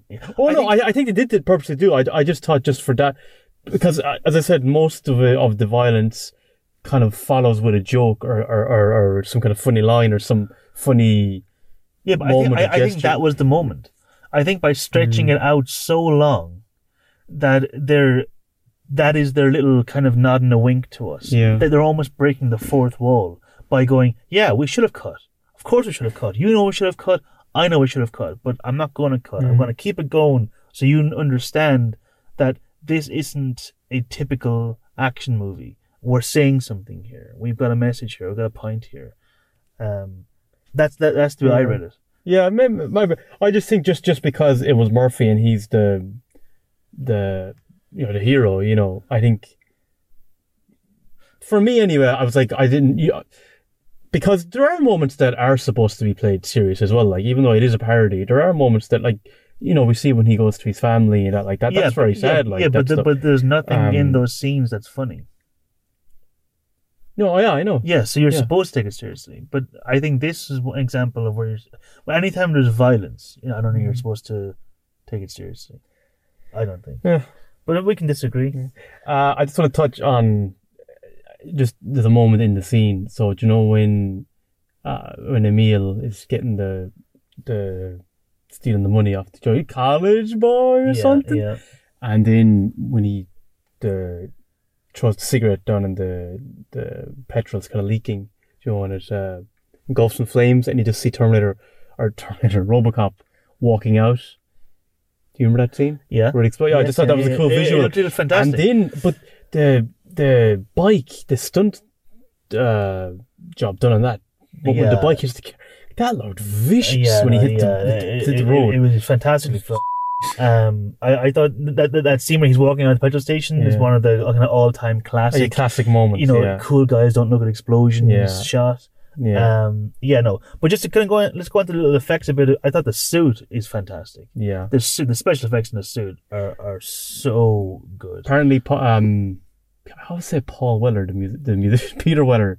Um, apparently, when he was in the suit, though, he was like sweating buckets. Like it was, it was like really. I can imagine. Yeah, Yeah. just exhausting for him. Um, Apparently, from what I've But. I'm glad he sucked it up because he it looks Yeah. great. Oh, it does. Yeah, looks it's fantastic. And even like um, so I was confused. So when he takes the helmet off, Mm. like was that his real skin and then stuff covered on the side, or was that just like? That uh, would have been obviously his real face, and then they would have added layers of prosthetics Yeah, to the 'cause side of his face. I couldn't and then tell. They would have extended his Yeah. head, so he, like his head there is obviously a lot bigger than his Yeah. head is in real life. no, but it looked great. But I just I couldn't Oh, yeah. tell. I was trying to figure out like how did they do Yeah. that? But you know, yeah, I, I, But and it- you, it you, it's like a, it's like an excellent magic trick. yeah, and like that's none of that CGI. That's all practical. Mhm. Uh, it's it, it's stunning. You know, it really is some phenomenal special effects. and effects. then you've got Ed two hundred nine. but you know, I like it too. Oh, no. I don't understand. Uh, no, no. Is, is that a thing that Mm. people don't like it? Oh no, not that I know of. I was just saying that like it, it, I was getting back. Remember the point I made about in Terminator, where the bit where you can tell it's um uh uh stop motion, Joe when he's chasing after him into the factory, and then there's a similar bit in when uh when Ed two nine is is going down the steps, I think it is or something. Uh, with Terminator or with, with RoboCop in that battle, it's a similar thing where I, f- I found it kind of almost because of the stop motion, it, it made him kind of seem more creepy because he was kind of clunky and clumsy, and I felt like he was like a legitimate threat to RoboCop, so it kind of made him more kind of creepy. But I think it worked. Yeah, you see that Um, with same with Terminator. Same with Terminator, again. yeah. I just thought it was creepy. I, I of. yeah, I mean, in a weird way It's it obviously that's you something know? that the way you you're Yeah. reading it. I never, I don't ever get that kind of Yeah. view of it. Um, But no, he did look. I I, I thought he looked good, and I Yeah. loved the bit where at the end where he with the bazooka blows it up, and then you see the little foot wiggle like.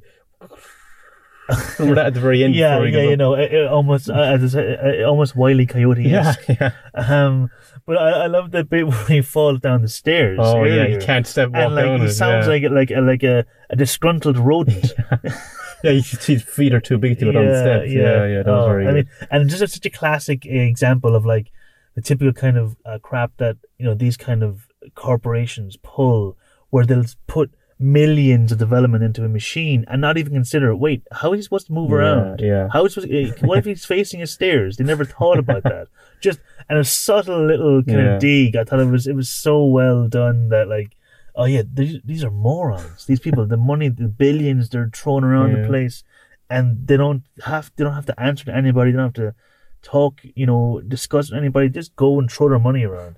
Um, I thought it was, it was a great way of just kind of expressing that. There was so a moment I loved as well. Do you know, like early in the film when he, uh, that guy stealing the money in the in the shop, Yeah. You know, with the safe. Weird Yeah. place to put a safe, by the way. Well, he was hiding it. Yeah, I know, but if people started buying the, the cans, like then eventually it's going to Maybe, maybe it was like product he knew wouldn't sell. Maybe, maybe. um, but anyway, but do you know he clo- he clotheslines him, and he goes into the into like the there's like a fridge or something, the glass. He just Yeah. smashed it, and then Yeah. Just after he does it, he just sends, looks at the the owners. He's like, uh, uh, "Thank you for your cooperation. Good night." And you just see on the screen, "I'd buy that for a dollar." I know there's their feelings, but that was like Yeah, a perfect yeah, moment to throw yeah. it in. Like, Yeah, no, Um, it, it, it's done very well. Uh, what, I really liked was, um, again, what you know, the commentary that the movie is, is making, the reaction to RoboCop's violence, because like RoboCop is this gunslinger, Yeah. this kind of classic hero, yeah, and he's going along like da da da da da da da da, Mm. da and now I'm singing the theme, um, and then uh.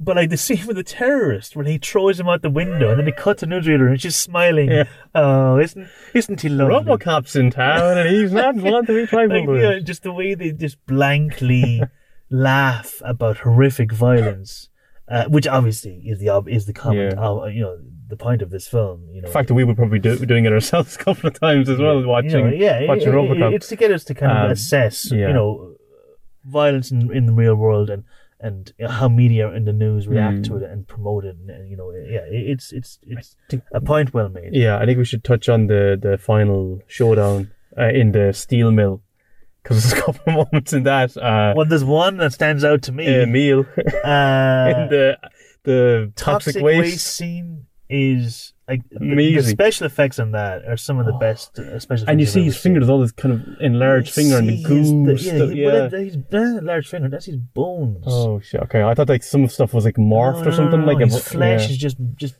dripping off. Yeah, it was like, and then like you see um when he runs into Joe Leon, the dark haired guy, and he's like, "Ah, Don't touch me! "Don't man." touch me, man!" Oh, you know, uh, It's so over but, the but it's gruesome. But uh, Yeah. the, the the act the, the the quality, you know, of, of that of that the effects. that when design when Body just- in just runs over him and just liquefies. Just like, just like a man, like a man uh, skin filled with soup.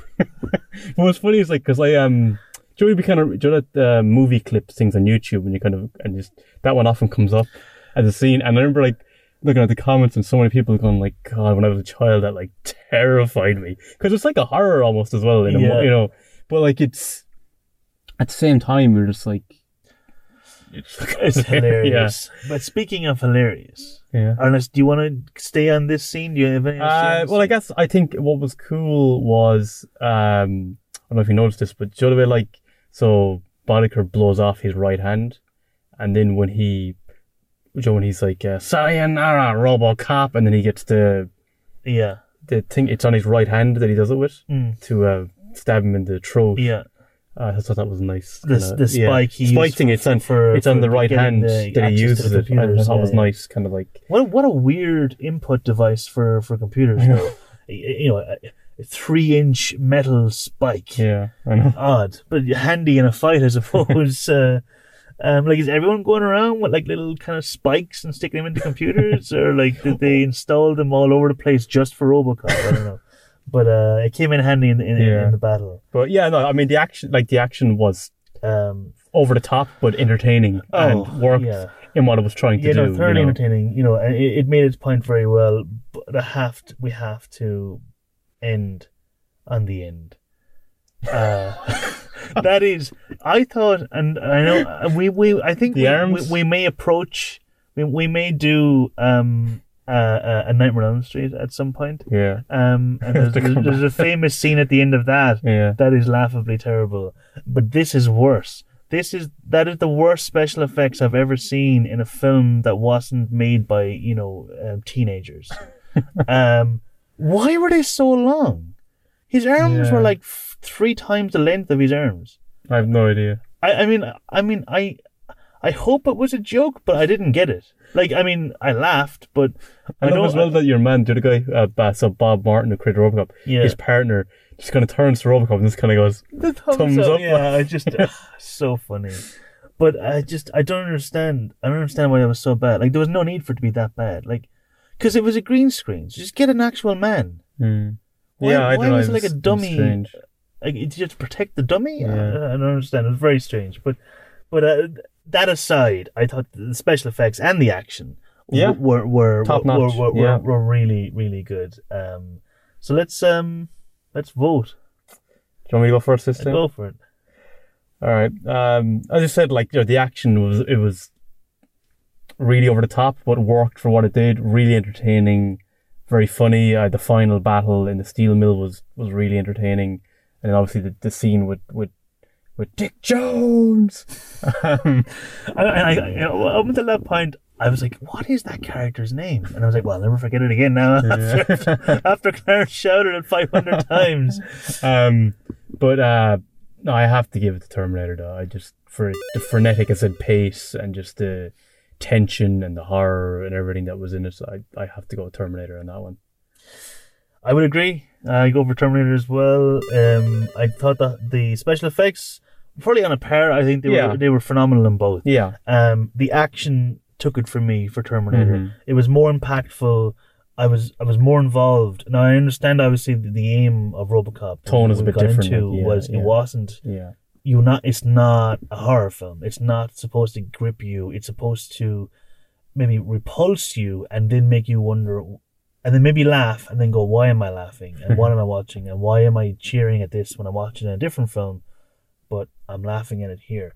And I understand that's the point of it. But hmm that said, I can only comment on, on film versus film, and I was enthralled more by the action in Terminator than I was in Robocop. So I vote Terminator. But uh, two more points. Yeah, so it's basically over. Terminator's already won now. But uh, maybe Robocop. So we'll just skip the characters. yeah, yeah. Who section, cares so- about characters? cares about characters? Irrelevant. um, but um, maybe Robocop can pull it back. Who knows?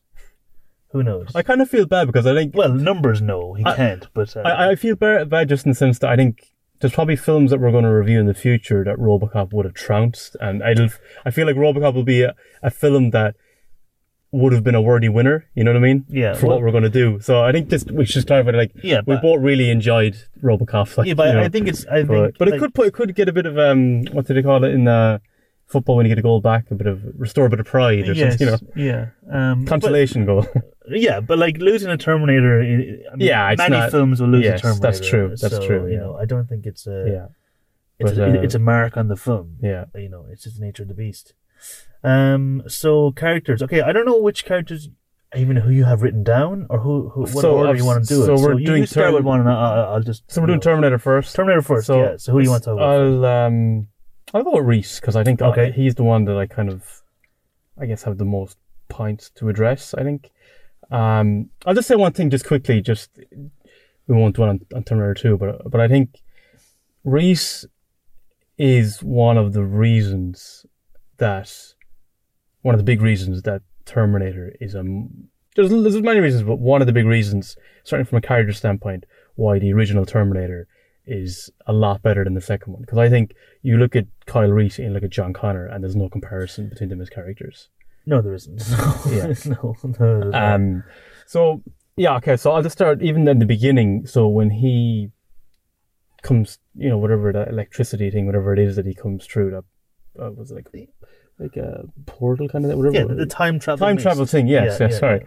Um, you see, like he's kind of cowering. He's kind of like he's in pain. Yeah. Just in contrast to how Terminator's so like like a like this um marble model, uh, kind of uh, stone, kind of Yeah, you know, he is. just- He's perfect he- sculpture of yeah, a man. Yes, he's like this kind of like um like he's not he's he's kind of a slim, slender kind of build, you know, wiry, but he's kind Yeah. of just and uh, as a, he's not like a specimen like the Terminator is, but the fact that he's in pain, um, you know, you just kind of instantly that kind of contrast, and then the fact that But he he, gets sorry, go on. Okay, no, go this on. is just in the intro. It's so you first see him, he immediately gets up and gets to action. It just kind of sums up that's what his life has been all the time. It's just that the world he lives in is just okay. My mission, find Sarah Connor. You know, so he goes, he gets over, gets away from the cops, gets some clothes, and then straight to the phone book, Yeah, looks yeah. up her name, so he's instantly onto it. Yeah, no, no I, I, I stop, agree you know. entirely. Your, your your point. Uh, I mean, I noticed that as well, and obviously it was intended. The juxtaposition of um, Arnold or T eight hundred, or we're going to call him, lands in this graceful pose, Mm-hmm. you know, and you know this ma- you know as I said, the specimen, this absolute beast of a human being. I mean, so I mean, almost unhuman. He's so perfectly sculpted, and he ascends from this mist and goes out and looks over the city, and then Reese smacks down on his side, groaning in pain. He's fragile, and uh, it's clear. I mean, even though again at this point we don't know that Reese is human Mhm. and and and the T hundred isn't, but I think it's clearly it's a symbol of the fallibility of the human's endeavor, the humans in general. Yeah. Like he he is struggling. He's up against the odds. Yeah, exactly. You know, That's yeah. I was going to say. um, you know, he, he has a task ahead of him that is almost insurmountable. And that's another reason why I think, again, just briefly on, on Terminator 2, they have a Terminator with them as well to protect them. Like, It's not a competition. no, I know, I know. Well, I'm, well, I'm, it is. I mean, the whole thing's No, a no, no. competition. But but I mean, I just, I'm just T2 saying, just uh, We've already clarified. We refer Terminator. it's just another T2. example. I just I'm saying that because Reese, it's just him, like a mortal, up against this unstoppable machine. Uh, just saying, where them at least they had, you know, it's another reason why I, I why I enjoy the first one more because of that kind of Yeah, but I mean, the odds. they- kind of I mean, I don't, I don't want to go. anyway, I'll shut about the second one though. Sorry. But yeah, but um, I will Uh, just briefly. The T one thousand raises the odds again, so they Hmm. still have that against them. But anyway, we'll let's leave it there. Um, yeah. So I, I really liked, you know, I don't know, really liked, but I, thought it added to him that he was just kind of suffering from PTSD, you know, Mhm. getting flashbacks, which is funny, Yeah. flashbacks to the future. Yeah, that, I was actually talking about that, and I was like, okay, I guess it already happened for him, sort of a flashback, Yeah, even though it's flashback, yeah. yeah. So I was going to say flash He's clearly like a broken kind of man Yeah. that that has been, you know, um, um, molded by the world that he Yeah. lives in. Even Um, like just you're saying about in the flashback, there's a point early in the film before he meets Sarah where he Yeah. kind of he bolts up. yeah, He's always on. He's Yeah, you know, you can't relax. that, that, can't, that was know, a, that was a PTSD. Yeah, yeah, that's what I'm like, saying. Yeah, Like, like the man is visibly in, in mental anguish. um, and even then, like when he finally rescues her from in the the club, and like the first thing he does is say, "I'm Reese," and then gives his full uh rank position. yeah, it's yeah. so regimental. That's the way yes, the way it is for him. Always has been. He's like he's it's kind of, and even when he's given the model for the ter- for the Terminator again, it's the full model make. It's all so yeah, it, it- structured. that's a you good point actually, because it reminds me of something about I had for later on, and we're jumping ahead now to later. Mhm. But um, when they're kind of under the bridge after escaping from the police station, and like, and he seems kind of confused at her need for small talk. Yeah. Oh, Like, exactly. I'd say it's like because there is no small yeah, talk. there is none. Yeah. You you you, barely have time to Yeah. breathe. You know, you, it, it's either shut up and be quiet, or it's run out and and and fight. Yeah, it, it's funny you say that because I'd literally written down there's a bit where she's kind of like, uh, talk to me, and he's kind of like, about what? And like, it's like he's almost like an innocent child in a way. He doesn't know understand what, what, you know. what what it, Yeah. Like- why do we need to talk right now? We just we're Yeah. resting. We just, yeah, just rest, we rest and we don't don't. yeah, Yeah. so it, it was it was quite a um telling moment about him and you really see the, the vulnerability Yeah. of him And there's another bit like so. Do you know when they're, he's being interrogated by the by the psychologist? Yeah. And you see he's given all the information, and then he just kind of snaps, and Yeah. he's like, "Where is she?" And you can tell he's terrified as well because he realizes the ramifications of what happens if she is killed. He knows Yeah. what's coming in, so he's terrified in that moment. And you see another kind of side to him, like even though he's he says later how like you know pain can just be disconnected, you know, yeah because of the, what he's had to live through. But at the same but time, then he, he, also realizes says cyborgs don't feel pain I, do, yeah, yeah. so I mean again he's human and he's fallible Yes, in that yeah. as well but I agree with you entirely in the, the scene with the video in the police station like th- that that moment and and you can appreciate why Sarah would go Jesus he probably is a bit Mm. mad yeah. but that is the moment where he at, he at that moment believes that the entire fate of humanity is ended Yeah, because he is lost. yeah, because He he, can't get out of the prison. Sarah will die, yeah, and humanity Mhm. is doomed. and, and- yeah, and I think yeah, you're dead right because he said like he's like up against the odds, and then like the fact that everyone is kind of just saying like he's a ra- rambling madman. No one's listening to him. Everyone thinks he's just crazy. It kind of adds even more, as I said, to that whole thing of like of what he thinks this is it, it's over, like you know, because Yeah. it, it, just the task at, ha- at hand it just makes it all the more difficult. And then even the fact in that like he's trying to explain to her really quickly what's going on while they're trying to keep ahead of the Terminator. Like everything is, every aspect of his mission, every step of it is so difficult for him, you know. Like yeah, yeah. I mean, eh, eh, like I'd say I mean, I don't know. I, not. I mean, because it's. I was about to say. What I was about to say was, I'd say John wasn't didn't know if he would succeed because it's an almost impossible task. But then, of course, he does because Mhm. he is John's father, and John knows he's his father, so John knows he does succeed. So th- th- that whole thing. I will. I will for a second into something that I discussed before, completely unrelated to, not unrelated to the film. It's it's the film, but how the time travel loop, how John sends like at some point, you know, Kyle Reese wasn't John's father. Because, like, say, like Sarah has a baby. think about this now. Yes, Sarah, Sarah meets a man, random man, right? A man that's Yeah. not involved in this film. Yes. Has a baby, who's John Connor, grows up, becomes the leader of the Revolutionary War, and then he sends back Kyle Reese Mm-hmm. to protect his mother from being killed. And then he, then she, um, sleeps with him and f- and creates a new John.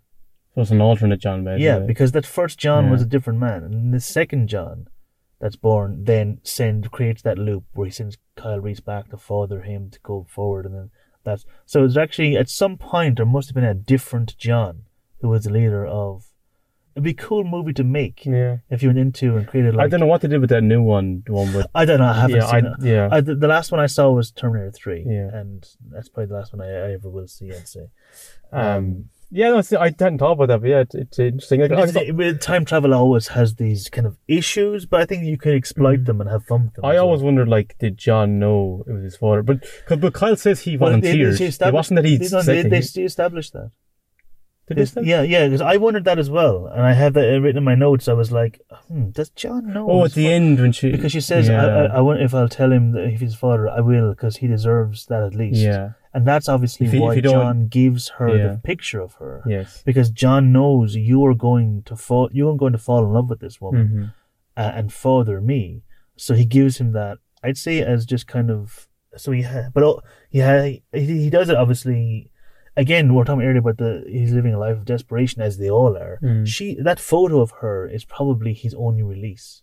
Like I did think it was Yeah. odd that he'd fallen in love with a woman he'd never met or spoken to, but in a world where you don't have an escape, yes. I can see where it could almost It was like a dream for him, something Yeah. like a different world. He probably It's dreamt about like to- being because obviously to that reach for. yeah, so like so being in that world, but all, all this chaos and just like living in agony, basically, just constantly battling. She that was like a, a, a, a, fr- a fragment of like something colorful because it's interesting. There's actually a deleted scene that I think they should have kept in where he actually breaks down. They're like it's after they've been under that bridge yeah. and they see all the kind of green grass and the trees, and he kind of seen like all this is gone. Like he's basically never seen this, like, and all of it's going to Oh, be I don't gone. It, It would have been a great scene. I- Surprising I- took it out. I think she that photo of her that's like to him symbolizes like w- the goodness of what what was before all these machines came and Yeah. destroyed their world. So uh, yeah, I'm the same. That's why I feel like it. To me, it makes sense that he would fall in love with her because she is like represents to him a bit of hope from that it time It reminds me. I'm just thinking of it things now. were- But she, for him, that photo of her for him, is kind of like Andy Dufresne in the Hole in Shawshank Redemption when he has the classical music playing in his Yeah. head. It's it, it's the one thing that's probably keeping him yeah. sane. And you see him look at it in one of the when she's saying, "Tell me about the Yeah. future," But doesn't he like, burn it? he doesn't. It burns. It burns. Yeah. I But- he, yeah, I couldn't remember if he burned it or. W- what also I like is so he Joe when he tells her he loves her and he says when he saw the photo he memorized every kind of detail. detail yeah, of it and then like he says I always you always looked a little sad I always wondered what you were thinking in that moment and then you find out at the end she's actually talking Think- thinking of about him, Yeah, which yeah, was really cool. Yeah, yeah, it was him that she was thinking of that that photo was set up, and you're like, "Oh, "What's the story Mhm. there?" And it pays off so well at the end. It really does. yeah But we'll get into that more probably with uh, with Sarah. I will say as well I again in this bias uh when we segue into Sarah but I think as well they like so Michael Biehn and Linda Hamilton I thought had fantastic chemistry as well especially given the fact that it's really like over halfway through the film before they can really like mesh as a pair because initially it's her just being Mm. terrified and then him just trying to explain what's going on and she's being resist resisting him kind of not believing him so it's over halfway through the film before they really start to kind of bond and you really kind of and and she starts bonding, and then she's then she's separated again, and she starts distrusting him Yeah. again, and then she starts trusting him a second time. yeah So there is that kind of um, I just thought that they did a really good job on that Mm. because they only had like, like maybe the last forty minutes to really kind of hit home that, Yeah. and that was a very obvious because it's kind of a love story as well. To be honest, It is. You know? It is. Yeah. Yeah. Um, it's it, it- you know it's a tragic uh, love Yeah. story. Um, so Sarah, um, she's down on her luck. Terrible job. Date cancels on her. Unstoppable cyborg wants to kill her. you know the usual. Um, but I I love um. Actually, I really enjoyed the scene where she's kind of getting ready and stuff. It just kind of sets up her life. You know, the Yeah. kid dumping the ice cream into her apron. You're just like, Way to go, kid! I ought to give you the tip. Hear that voice in the back. Um, But yeah, no, it's, it's set up as a regular girl, a standard job. I like that. no. There's- I, I mean, and obviously, you know, it's just a quick thing, but it, it, it It- really liked her. I yeah, you liked do. her It straight makes away. her um, just yeah, make you you're instantly on her side, kind of. Yeah. Like, you know. Um, relatable. yeah, exactly. And even like when she's the way she's talking to the iguana, kind of Yeah, it yeah, yeah. bugs these still loves me, and you're like, she has no idea, like what oh, is going to await her in the next hour or two. How her life is going to be changed. It's like that innocence. You're so innocent at the beginning, you know. yeah, and then that that's clear set up. that You wanted, and even the music when she's coming Yeah. out, like Contrast so to what happened the night before, like, yeah. and she's gentle and beautiful, and and then what she will end up being at the end of the film. I mean, know, like if you think about it, like she's going out to go to watch a film or whatever, and then she's almost been shot to death, and then told that like the world it just becomes horrendous, and Yeah. your son is the only hope. I mean, imagine all that being dropped in your lap Any in one an of hour. those things would drive you insane. Yeah, and like just all that dropping, Yeah, like I mean, it's just to process all of that, like. but um, and I guess that's where like she gets angry later. You know, she's like, "Joe, I didn't ask for any of this." Yeah, Joey's of saying like, "You're Yeah, yeah. you're a legend. Like you're the legend. Joe, to meet you is amazing." And she's saying, "I don't want any. I didn't ask for this." And I think you kind would kind of be of like, from Cochrane in, in First Contact. yeah, exactly. Yeah, yeah. It's like, you know, you would like. I don't want all this pressure. Like I didn't ask to have all this put on me. Like you know. So I think Star Trek First Contact for any of you non-Trekkies out there. Um, but just jump back a little bit, just to um, I really love um that scene, and we talked about it earlier in the action scene, but um when she she hears the first Sarah, you know, it, it builds so well, and, Mm. know, she's like, oh, that's kind of weird, Yeah, kind of laughing like- about it yeah, slightly. yeah. But then the second one, Say you're like, what the- oh my Mm. god! and then she checks the phone book and sees she's the only Yeah, other one in yeah. the in and, that and but area. also they were killed in the order they're written in Yes, the phone book yeah. as well. yeah, Um, you would be legitimately terrified. great, like. great little details like that Yeah. really add to it. You know, it's a it's a really well written script. Mhm. Like every like you were talking about earlier, but like kind of the photo appears and then it's, it's resolved later.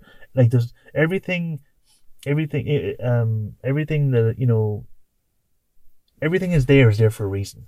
Mhm. You know, there's there's no throwaway pieces, there's no throwaway scenes, and I imagine that scene with the you were talking about earlier about the race that Kyle Reese in the grass that was Yeah. removed. Maybe it was removed for pacing Yeah, possibly because yeah. it, it, it is a frantic film. But. I, I will. I, I'm going to Google that when I go after Mm. this because I, I want to see it. But um, yeah, no, just the fear that she displays, kind of. You know, I, I thought she was really good there. But um, she's do you know what as well? She's almost like, in a way, and I'm going to get to this with with RoboCop as well a little bit, but she's because the way she's built, like Joey says, like you're you're this legend, you know, you're so like respect, like how they look up to her, like you know, Mm. it's almost like she's like a religious, like a prophet or Yeah, something. What is yeah, to come, she you know, is, what she will, you know, her and John obviously, you know, and it kind of. There's kind of that air to it as well, a little bit, you know. yeah, Um, and, obviously, and and the film sets this up, but also she's thinking the same thing that how am I that? I couldn't be further from what you're talking about. mhm. You know, there's no way that I will ever be that. But as you see through the film, she she becomes that.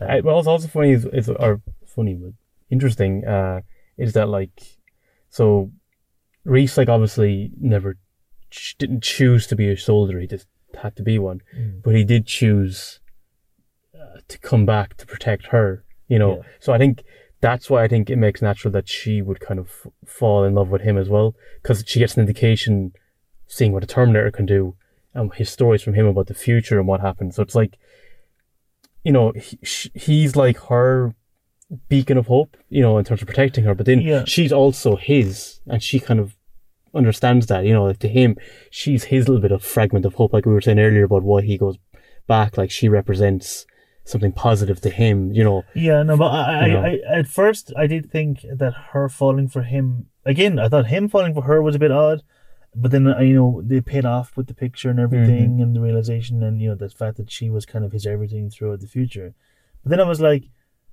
you know is it a bit odd that she fell for him like she only knows him like a day Mm-hmm. but then like when your entire world falls apart and the the one pillar that's keeping you up keeping you standing is there and they've expressed their love for you and you're in this desperate situation. I can see how your emotions would kind of lose general kind of control and you would do something erratic or different or, or, you know allow yourself to be more open and less cautious. Throw caution to the wind and Yeah. maybe fall in love with somebody some crazed guy from the future you've just met. So i, I was a little bit like mm, is it kind of unrealistic? But given the circumstances you know i, wouldn't say it's impossible And also, you kind of didn't see, now you see a little bit of her, her leadership qualities start to come into play near the end as well. Like when she's trying to bring him up when he's after being shot. yeah oh yeah You you know, you, that, that's when you start seeing gradually. she, she knocks over for T 100 first knocks him off the bike yeah. she's driving She does, yeah. point. And I like that. It was like mano a mono yeah because she, she's challenging Yeah, him. she has to she know. w- wins in that battle, Yeah, that first battle. she does, yeah. She then saves Reese, Yeah. drags him out, And she um, doesn't abandon him. She won't leave him to die, yeah, like, you yeah, know. Um, And also, it's because before that, say when he leaves to get supplies, he says he's about to leave, and then he co- comes back and gives her the gun, and he said, "Just keep this." And then she kind of looks at it for a minute before she actually picks it up.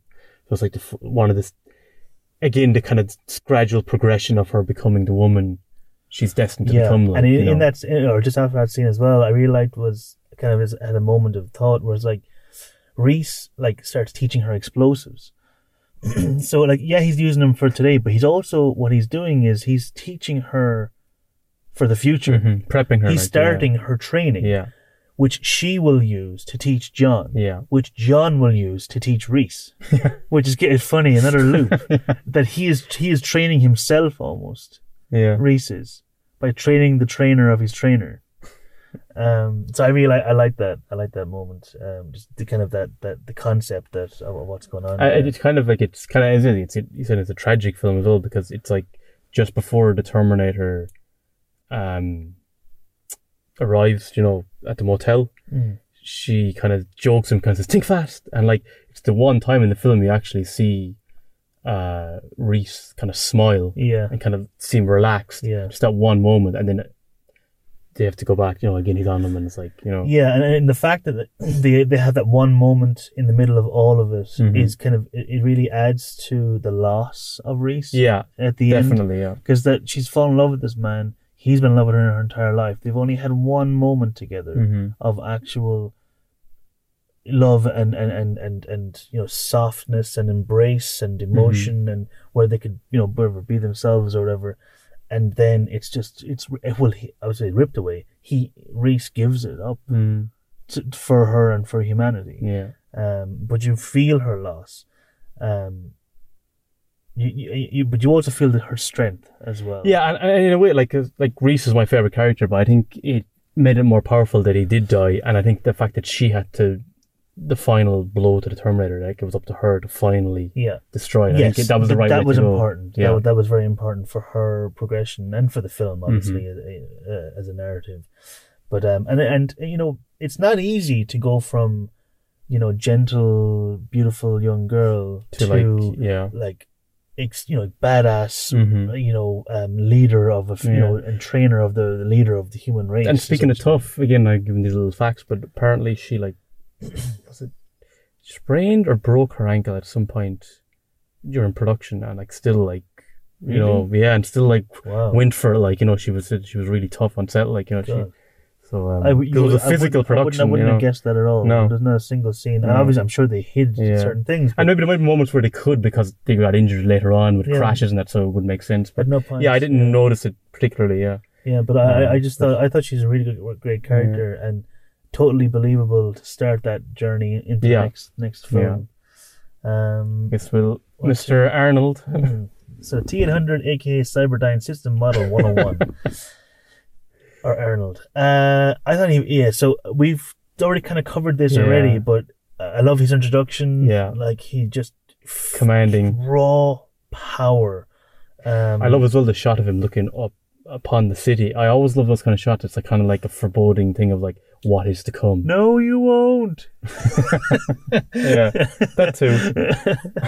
Um, But I, I just loved that shot of him uh, surveying kind of. yeah, like, no, you know, it's a, it's a great shot. It's Yeah. a great shot. Um, I mean, i- it's weird. I mean, but his lack of emotion is emotional. yeah, You know, like the fact that he's not reacting to anything, either pain or when a gun is pointed at him, he's not reacting with fear. Mm. That's terrifying. yeah. Like, like that is what you're facing. hmm So, I mean, it, it's weird that a character should be so blank, but it, it, it works completely. I mean, and it, it raises the tension and it raises the just the, the horror hmm uh, of the whole Yeah. situation. Even like how it escalates so quickly with the punks at the start, like you know, uh, you know, your clothes, give them to me, and then fuck you, asshole, little shove, and then all of a sudden it's like rips the guy's heart out. It's like Yeah. what the Yeah, hell, yeah, like. yeah, yeah. And then the scene, in the, yeah. the scene in the gun shop with the guy, where it's kind of a little bit of Yeah. banter, like, "Oh, we finished Yeah. early today," and it's like, Yeah. scenes, and then like, just all of a sudden,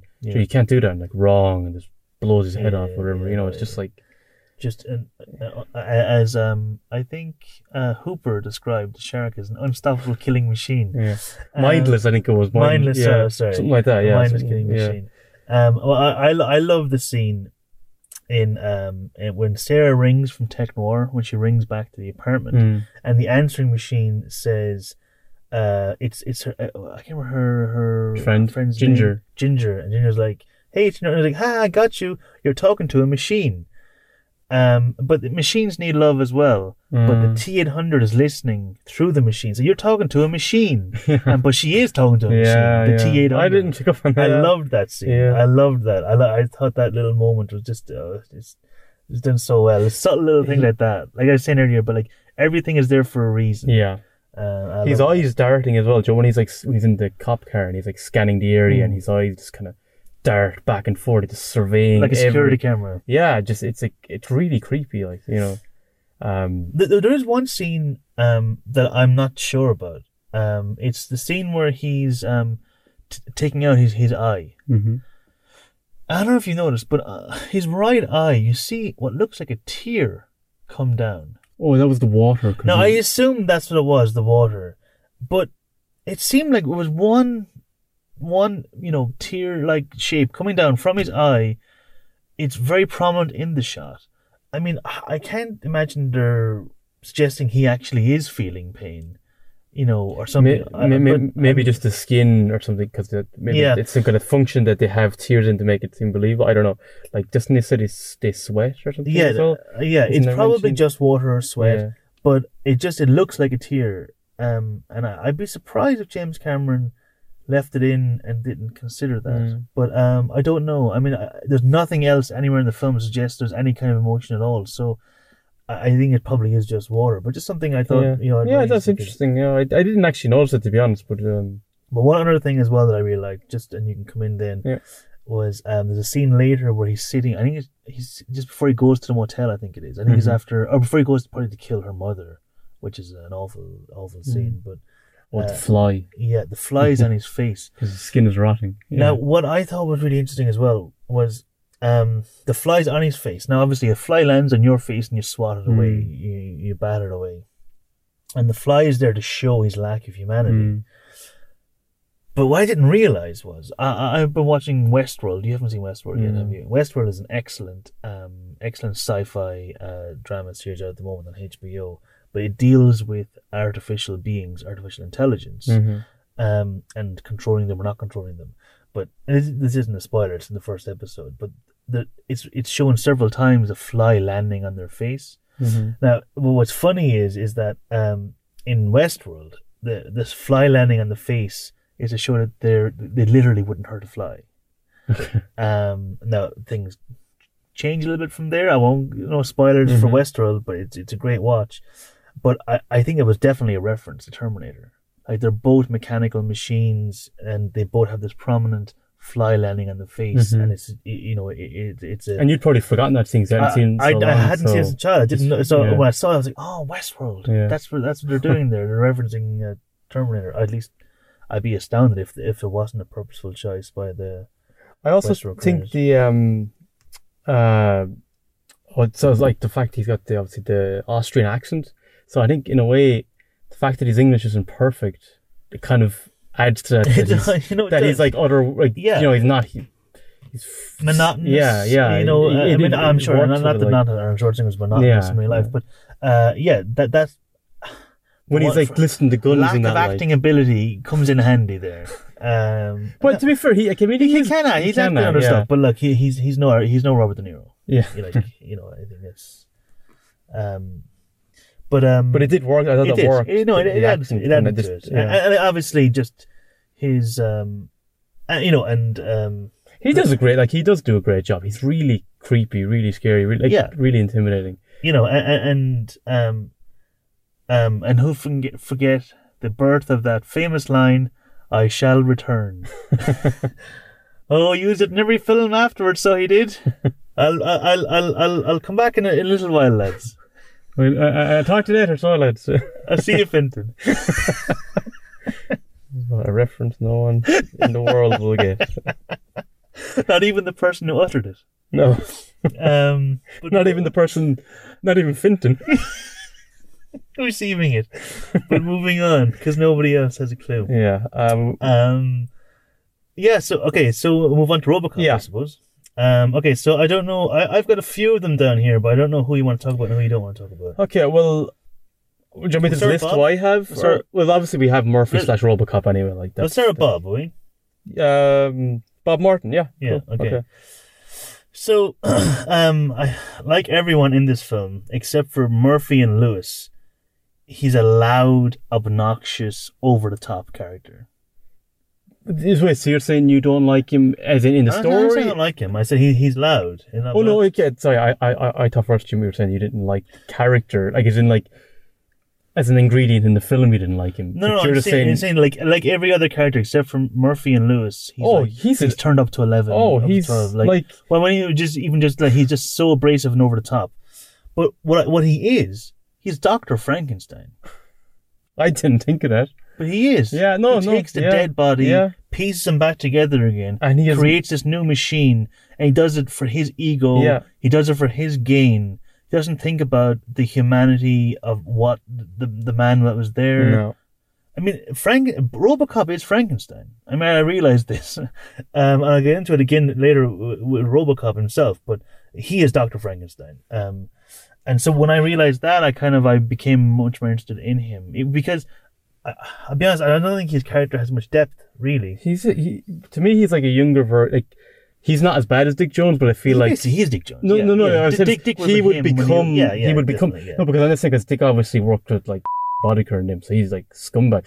Murphy or Bob or not sorry, uh, Mart Bob Morton is a absolute like what was was it? The surgeon says like says something to Lewis about like he's a God, that's of whatever. Yeah, say something anyway. But he is like, and he even when they're like saying like, you know, he he doesn't have a name. He, he's a program. He's our product. yeah. Like there's no. I mean, he's basically a slave owner. Like we're talking about slavery there. and even though he talks to the cops, and like again, you know, like that's "I- obviously- ah, I, will have you for this. You know, official Aussie business. So get lost. You know, just like Yo, looks down on everyone, like just yeah, like. arrogant. Yeah, yeah. And that's why, like, in a way, it's hard to have sympathy for him when he's killed.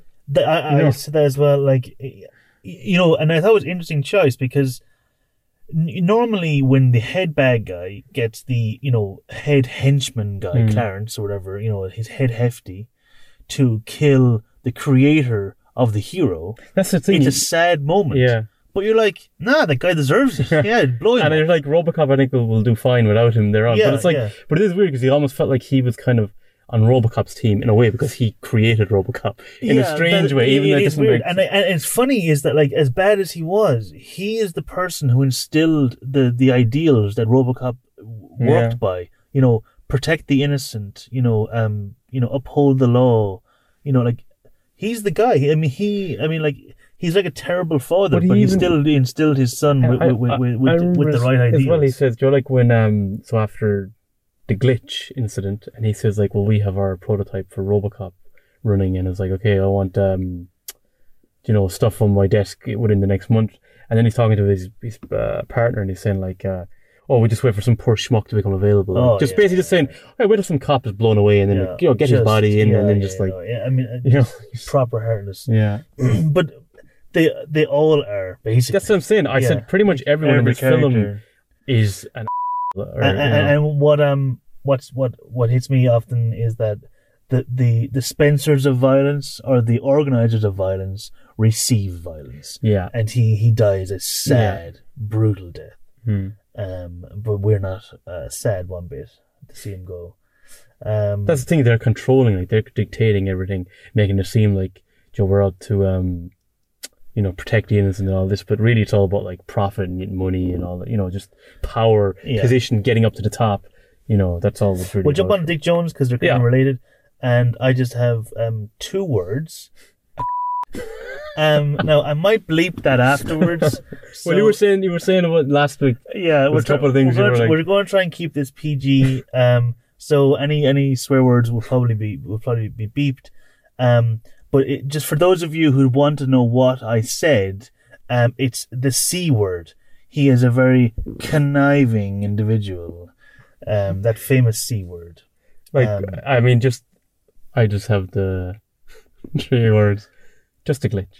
I know we already, but like, just like, yeah. Sorry, I just Yeah, no, I just like there's not much to him. He doesn't have a character arc. Um, he's that. he he he is a caricature of weapons manufacturers that thrive off of war and Hmm. death and it lines their pockets. But I, I laugh at a lot of his lines. Like, other line where he's Oh, he like, is funny, yeah, yeah. where he's like saying about um. I guaranteed uh, military money for the next twenty years. Who cares if it did, the thing didn't work? yeah, yeah, no, yeah, like, and see, the thing is, I think these these a lot of the characters in this film aren't really characters; they're devices for getting across Hmm. Yeah. points. But you know what I think is an interesting thing? I don't know if you thought of this or not, but like, I feel like so he creates Ed two hundred nine. Morton makes RoboCop, and obviously there's the thing about like you know Morton says like, look, we're young, he's old, and that's life. And the fact that Ed two hundred nine has like faults in it that it's not perfect, it almost mirrors. Yeah, yeah. He's kind of pushing on, getting a little older. Yeah, yeah, no, where Morton is fresh, young, vibrant. RoboCop is you know Yeah, works no, yeah, really that. efficiently. You know, no, it's kind of a thing as well. yeah, that makes Um, sense. And then, of course, he dies the um, terriblest, hilarious, ridiculousest uh, death I've ever seen. I, I like the, the um Joe's like the old man gets it, and then it's like to the the yeah, I can't shoot a senior officer of OCP, you know, it's him, and then like Dick, you're fired, like you're fired, Mm. Yeah, yeah. you know, and it's, um, Just cut to yeah, Bob's friend. Thumbs up. um, we go to Clarence. uh, yeah, I mean, I love Like, Clarence. Clarence is. I love Clarence. I mean, yeah, I, I I, think, don't- I think everybody loves Clarence. I yeah, said if he's you like Robocop, you love him. hilarious, Hilarious character, fantastically acted. Yeah, I, I think the best acting of the film uh, he's he's. um, was Clarence. Um, really, really funny. you love basically like to me it was like you love to hate him you know Yeah. you love hating him But you know what? but you find him he's likable as well no, he is, and but you know. in, in a way, you know, he because he's so funny. yeah Like his introduction, like you burnt money. Yeah. Like that alone. I mean, you And just the way he Red talks- Foreman said to Eric. yeah I didn't like even You with know, Emil he's like Um, we got someone on our trail it's like just shut the f- up and drive just like the way he Yeah. just screams at them like Um, you know but um, I'd say he loves playing the role Oh, like, I'd as an actor so, like I'd he'd just be so. so much fun you know but one thing that kind of that stood out to me, and I, I'm not sure if it was meant or not, or if, if that's what it was, but when Murphy's death scene, Mhm. when they're all blowing him away, and he goes, "All right, all right," Yeah. let's like, uh, is he showing a bit of humanity by putting him out of his misery? Like, I feel like the other lads w- would have no problem Kept keeping him going. alive for hours and just shooting him yeah, I away. he says uh, okay playtime's over Yeah, and- and he just does it. Like I'm- I'm not saying that he's he's an empathetic character Mm. uh, and he feels sorry for Murphy, but I wonder is there just a something, a little thing there that he maybe maybe there's not, but Maybe not, because I remember like um like when he's pointing at Joe, he's like, uh, "I don't like cops, and cops don't like me," and then he's just kind of like, "No, no, no, no, no, no, no, no, no." Yeah. that's really like you no, know, you know, no, proper it is, time, you know, it is, it is. um, just playing with. Joe, it's sadistic, kind of sadistic Yeah. playfulness, kind of, Yeah, you know, yeah. He's, um, he's a proper villain. yeah. Um, and then just, I I never forget the toxic waste guy. What's his name again? Emil. Emil.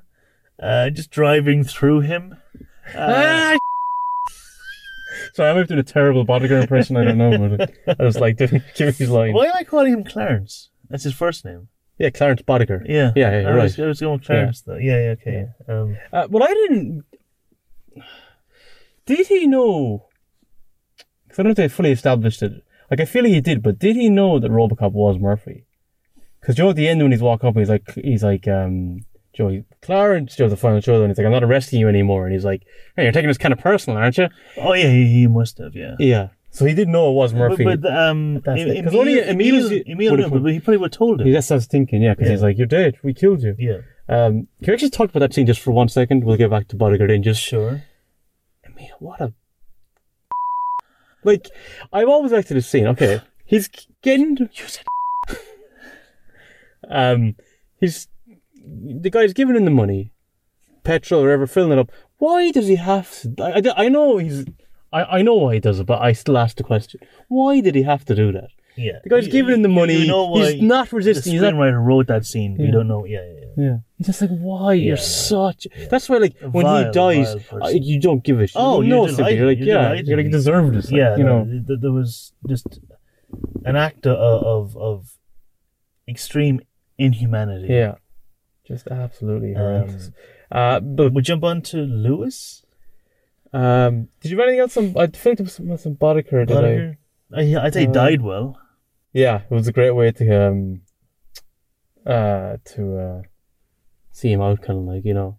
But I think you you needed that, like you needed a kind of a Yeah. um. It wouldn't have worked if he had been in toxic waste because I think No, he no, needed no. to kind of have that. No, mo- yeah, yeah. It was more personal with RoboCop Yes, yes, yes. that he physically, you know. yeah, but, n- narratively needed Yeah. a conclusion there. but um, yeah, I just I just again, uh, Clarence Boddicker, f***ing love him. Yeah, no, he, he's one of the best villains. he's you a, know. he's a good character. Yeah. Um. Okay, so Lewis starts off showing her as strong, like when she's yeah. arresting the beats guy, up the guy. Yeah. But then she's a bit useless. She well, that's what she's useless. She's just she's not in a lot of the film. No, but like she's like there, like she's she has like courtside seats to Murphy getting riddled. Um, like Oh, she watched. Oh, when she when when what's his name? The guy. The, yeah, I but she Cox is his name. Which, but she says, because oh my but, like, god, yeah. no, but like I I know that. no, know. because she he's She like, you mind if I zip this up? Yeah, no, it looks down, Why? knocked down, Yeah. and then she just like crawls over and just watches Murphy getting like like disintegrated, Yeah. and, and then just goes away like, oh, sorry about that, Murph. Um, And did she not like? Oh, I guess she couldn't. I was gonna say did she not like try and Did- get bodyguard him in prison? But I guess sure She- OCP like yeah, are protecting yeah. them like. Okay, I know she comes to his aid later when when Mm. um RoboCop is being confronted by the police, but um, I mean that's basically it. She brings him some baby food, mm. and that's about it, really. And she's chasing. I guess she kind of yeah she kind See, of like is- again, she kills Leon at least. You know, For- the big explosion or the yeah, oh, she does do that. Yes, see, I think for me i- is I'm guilty of, I think seeing the sequels, Mm. and she's a lot. She's done the Maybe she's more prominent than them. Yeah, I, haven't seen the think, sequels in a uh, long time. Yeah, a so I long, time as well. But I, I have this memory of her being a prominent character, and she's not at all in this. Mm. She's very much a side character. Um, I guess like she kind of helps to bring out the yeah, she's there to bring out the humanity, side of, uh, and she does. She remember she does rescue him when he's being attacked, Yeah, I know. So- I said that. and she. Yeah, oh, did. Sorry. I hope And the she- listeners listen to me more than you do. Well, yeah, she um, she also um, you know, she refers to Murphy earlier in the film as well, like Joe Murphy, it's you. So she still sees who he really is, you know, seeing who he, who he really is, I guess, you know. But yeah, I think she wasn't in it enough to to be a, a, a prominent player in it. You know what I mean? Yeah, Uh, obviously she's there at the end, like, but I thought yeah. I just um, there wasn't a lot to go on. I thought. Yeah, I didn't think she was a great character Yeah. to be honest. Um, Murphy, RoboCop. yeah, Okay, so I mentioned earlier, but um, he's just this traditional hero, the old school gunslinger. Mhm. He kind of, you know, like um, even like when he's a kid, like compares Watching the to westerns the, yeah, the western, yeah. sci-fi western on. TV. Uh, yeah, he, he's totally that, you know. Um, and you f- you feel for him in the death scene. Uh, we've covered this, I know, quite a bit, but I'm just going. Um, but it's it's so decadent of death that you can't help but laugh, which again, Mm. again, is the point. But um, you Well, disagree. Can but- I make a my? Uh, no, this is something I read about, and in watching it back, I'm like, yeah. Some people have written things saying that RoboCop is kind of like a Christ figure in that he uh, rises from the dead comes back, you have that kind of like it's like a crucifix scene where he's like blown apart, and Yeah. more so when Boddicker, um, uh, Joe at the end when he stabs him with the big kind of whatever Yeah, yeah. Oh, was, yeah, yeah, and you see the blood, and it's like a crucifix. He's up against those kind of um, yeah, you know? That's, and- that's true. but more so, and I didn't notice this. Joe, when he comes in and he's like, Clarence, and he's like, I'm not arresting you anymore. There's that kind of triumphant music. He's walking on water. Hmm. I never noticed that. Yeah. I have to say, because for me, he was already established as Frankenstein's monster. Yeah. For me, at this point, That's fair enough, yeah. Um, just uh, maybe another angle to look at Yeah. from another side. I think some people have, Um, have, have yeah, no, that's interesting. Yeah. Um, I didn't, I didn't notice that, but um, um, one scene that one of the scenes actually that moved me the most in this film, and there are a couple of RoboCop, Mm-hmm. is the New Year's Eve party scene hmm when he wakes up and he sees them all kind of. yeah, but th- there's something about the way they demean him and treat him like one that maybe he's like a, a he- toy he's not a real person. He's a toy. Yeah. Um, they're pet. dancing around him, dismissing the pain and Mhm. turmoil that which he's going through and Mhm. gone through. And it, don't it even pay attention, me. remember? Remember when he's kind of having the, like, yeah, yeah, no. episodes No, no, yeah, but just, just in that party scene, it reminds me of My Left Foot, which is a very that. odd comparison. I know a biopic of an Irish uh, artist and writer who had cerebral palsy in in the fifties Mm. to eighties, whatever it was, forties to eighties. I'm not sure when he was born, but um, That is an interesting uh, But- connection. yeah, to- but but the, the reason being is is when he was younger, uh, Christy Brown, he couldn't speak, Mhm. uh, and so people assumed that he was mentally, um, you know, uh, disabled as well as physically disabled, but he Mhm. wasn't. So he was this really intelligent, creative person trapped in this body. And like, there's a one scene where like one of the neighbor women comes over and is like watching him while his mother's gone away, and she's like, "Oh, you poor misfortunate," and like talking about him like he's a piece of crap right in front of him, and you can hear every word, and it's just really heart wrenching. And I it, it evoked that in me here, Mhm. where he's hearing and seeing what they're going on. They're dancing around, pretending like nothing's going on. And he's Mhm. experiencing the worst moment of his life. Yeah. Like I just I can't imagine like and this what they kind of like similar to the trapped in syndrome where you know you, you can't speak here's you know uh you can't um say or do anything but you're trapped in your head and it must be an absolutely terrifying um, Well, even because he has that vision, Joe he's in the hospital just before he dies, he has visions of like yeah. his son and his wife, and then it just cuts like to Boddicker and the you know and the rest of the group killing him, and it's kind of like the last memories kind of for him is that, then like you know being like taken away, yeah. And even then when you know when he goes to the house, there's actually you see a kind of a, a cup with a chip gone on it, kind of like there's a broken cup or something on the Mhm. counter, yeah and almost kind of represents the broken family, like Yeah, what was yeah. taken from him. but also you know. him being a broken Him as well, yeah, person. exactly, yeah. I think that, that that that was actually quite a powerful scene. I thought Mhm. when he goes back and kind of reads what because he's starting to remember who he was, and then he'll eventually. So it's just kind of maybe hope for him first, like, and find out who he was. But then he'll just come to realize that his family left. They thought he was dead, started up a new life. You know what I mean? So it's very tragic. you It know? is, and it's one of the few scenes that it, there's no humor at all in Yeah. it. Um, ex- except for maybe the scene where he punches the ad, but uh, that that again is the film kind of showing its cards by like the whole film has by including ads in it, and the ads Mhm. are fantastic. I mean, they're so good, Fan- excellent parody. But the entire film, and I think is what everybody wanted to do was just punch the ad, and RoboCop literally does it. He ends the ad by punching Oh yeah, the good screen. hand, yeah. He lashes out, and I think that is an extremely important moment. That is the moment where he becomes RoboCop. hmm Like he's no longer a company man. He's you know he's he's uh, his true moment of realization that he's going to fight the system. That he realizes he's he's a cog in a machine. hmm He has no control over his life, and that what's been taken away from him, what he's lost, and he's going to try and regain some control over his life. And I, I think as, as well, like in the final um, scene, the fact you know, he takes the mask off, it almost feels like he's a little more vulnerable. Like there's, Yeah. they're more of a challenge to him now. It humanizes him, Exactly. Yeah. So I think that was good. And then obviously in the last scene, so when um when uh he shoots Dick Jones out the window, and then the old man says like, uh, uh "Nice shooting, son. What's your name?" And he's like, "Murphy." It's like a perfect final Yeah, line. yeah. But also the fact the old man is sh- giving him respect. He doesn't see him as an OCP product. He says, good shooting. What's your name, son? He's talking to him like he's a person. Yeah, you know. So it's like he kind of found a bit of that humanity Respect. came back. Yeah. Yeah, because earlier before we before that, and uh, back to my Frankenstein's monster analogy, Mhm. um, and you have um this scene where the, the cops are all chasing him, and like so, like, all the the try to you know completely for him, and then they turn, and it reminded me of the scene where the villagers start chasing Frankenstein's monster. Mhm. Um, and I said everything, you know, he was going okay, you know, he was playing with the little girl, and then everything turns Yeah. when Frankenstein's monster, not RoboCop, for anybody who wasn't quite following what I was saying there. But um, that uh, yeah, so I, I really like that kind of that kind of tragic kind of like he's doing everything right and he's still being hounded and chased down.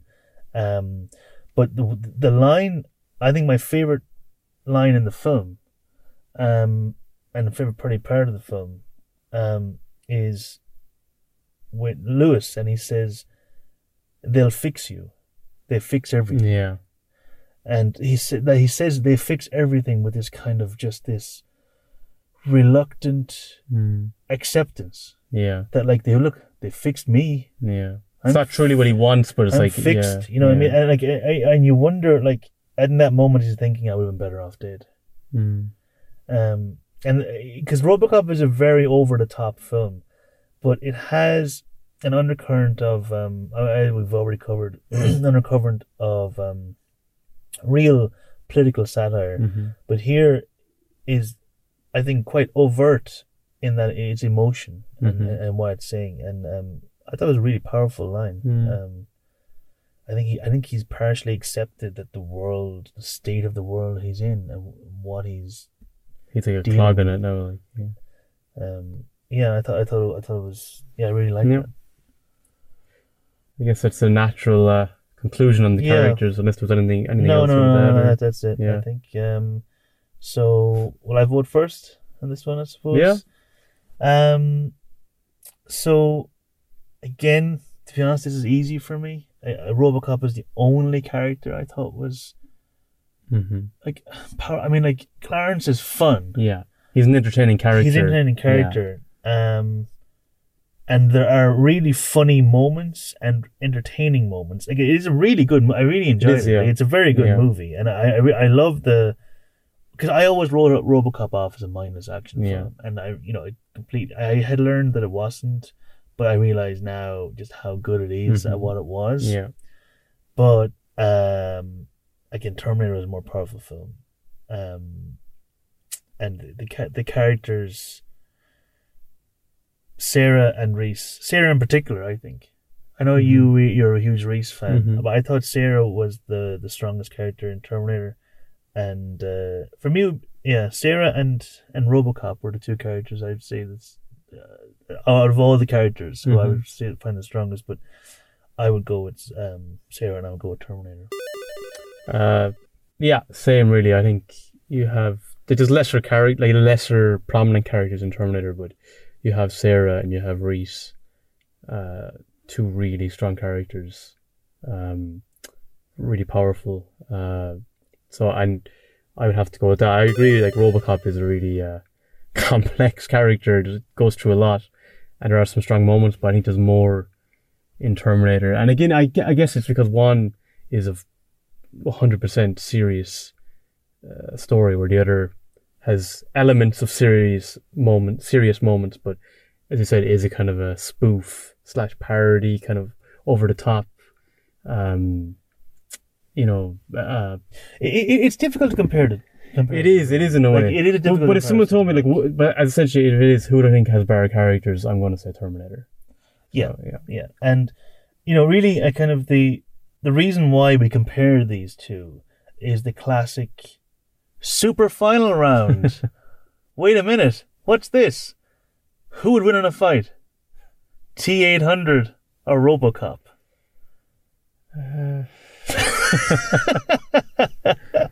Um, that just I- so didn't- quickly. Didn't Like, know I was bringing that up, did you? that was such a quick segue. Like it was like, um. So this this could be RoboCop's moment to finally get a consolation. Uh, Who wins in win fight? fight? Um,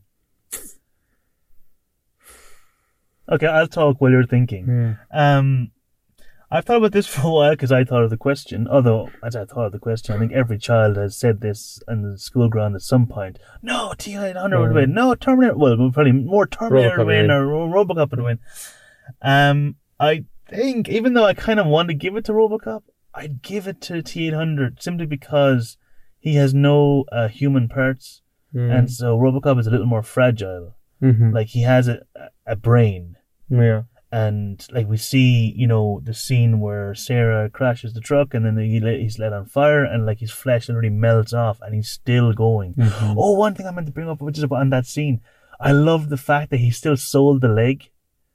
So he damaged the leg Oh, earlier in yes, the film, and yeah. he's dragging it along. Again, uh, wrestling term, but like he's dragging the leg along. I love the continuity of that. Yeah. I really like that. Beginning said it's the details. Yeah, the details. But Um, yeah, back to um. yeah, but I, I think T-Thunder would win because he doesn't have any flesh and Robocop does. Yeah, I guess he'd probably be harder to um destroy. You know what I mean? Like it- it's Mm. like probably Yeah.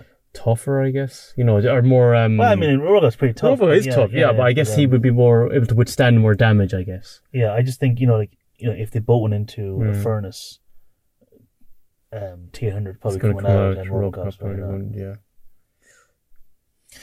That's a sad end for Robocop. uh, any final thoughts, Liam? Um, it was well, I did. It was cool to kind of watch them back to back. Just watch Terminator, didn't watch Robocop because I'd never done that. So that was kind of interesting.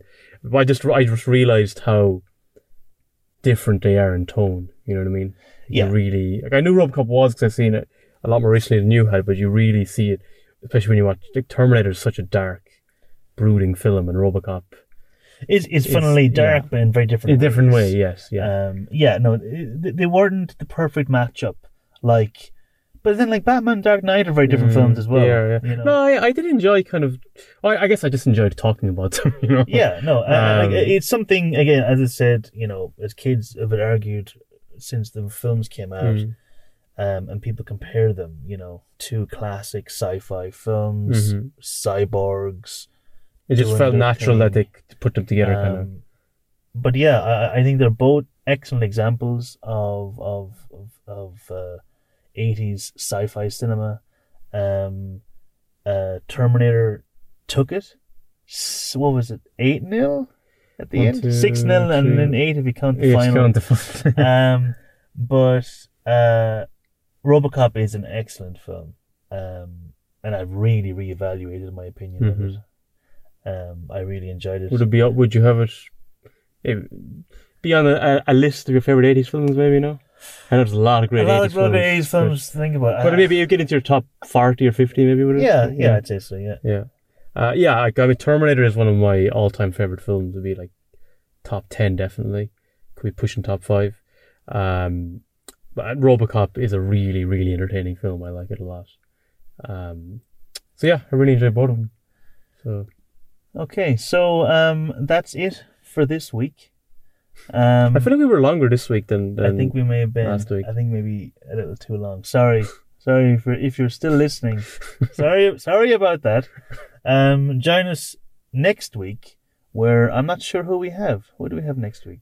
Uh, is it um, Godzilla versus King, King Kong? Kong. Yes. yeah. Hmm. The original, original. that will be interesting. Yeah, it's such a different change of pace as well. Like you that will know, be interesting. different- I've never seen King Kong. Or sorry, I've never seen Godzilla. I've seen King Kong. I haven't. I've- King, I've I've, the only Godzilla I've seen is the the. 90, yeah, we're, we're not doing that. I've never, I've never seen the classic Japanese Yeah. Godzilla. So Yeah, that would be interesting. Yeah, definitely. It's Yeah. the first film that I, I've never seen that we'll do. Mm. So it'll be fun. Yeah. Okay, so until then, I'm Eamon.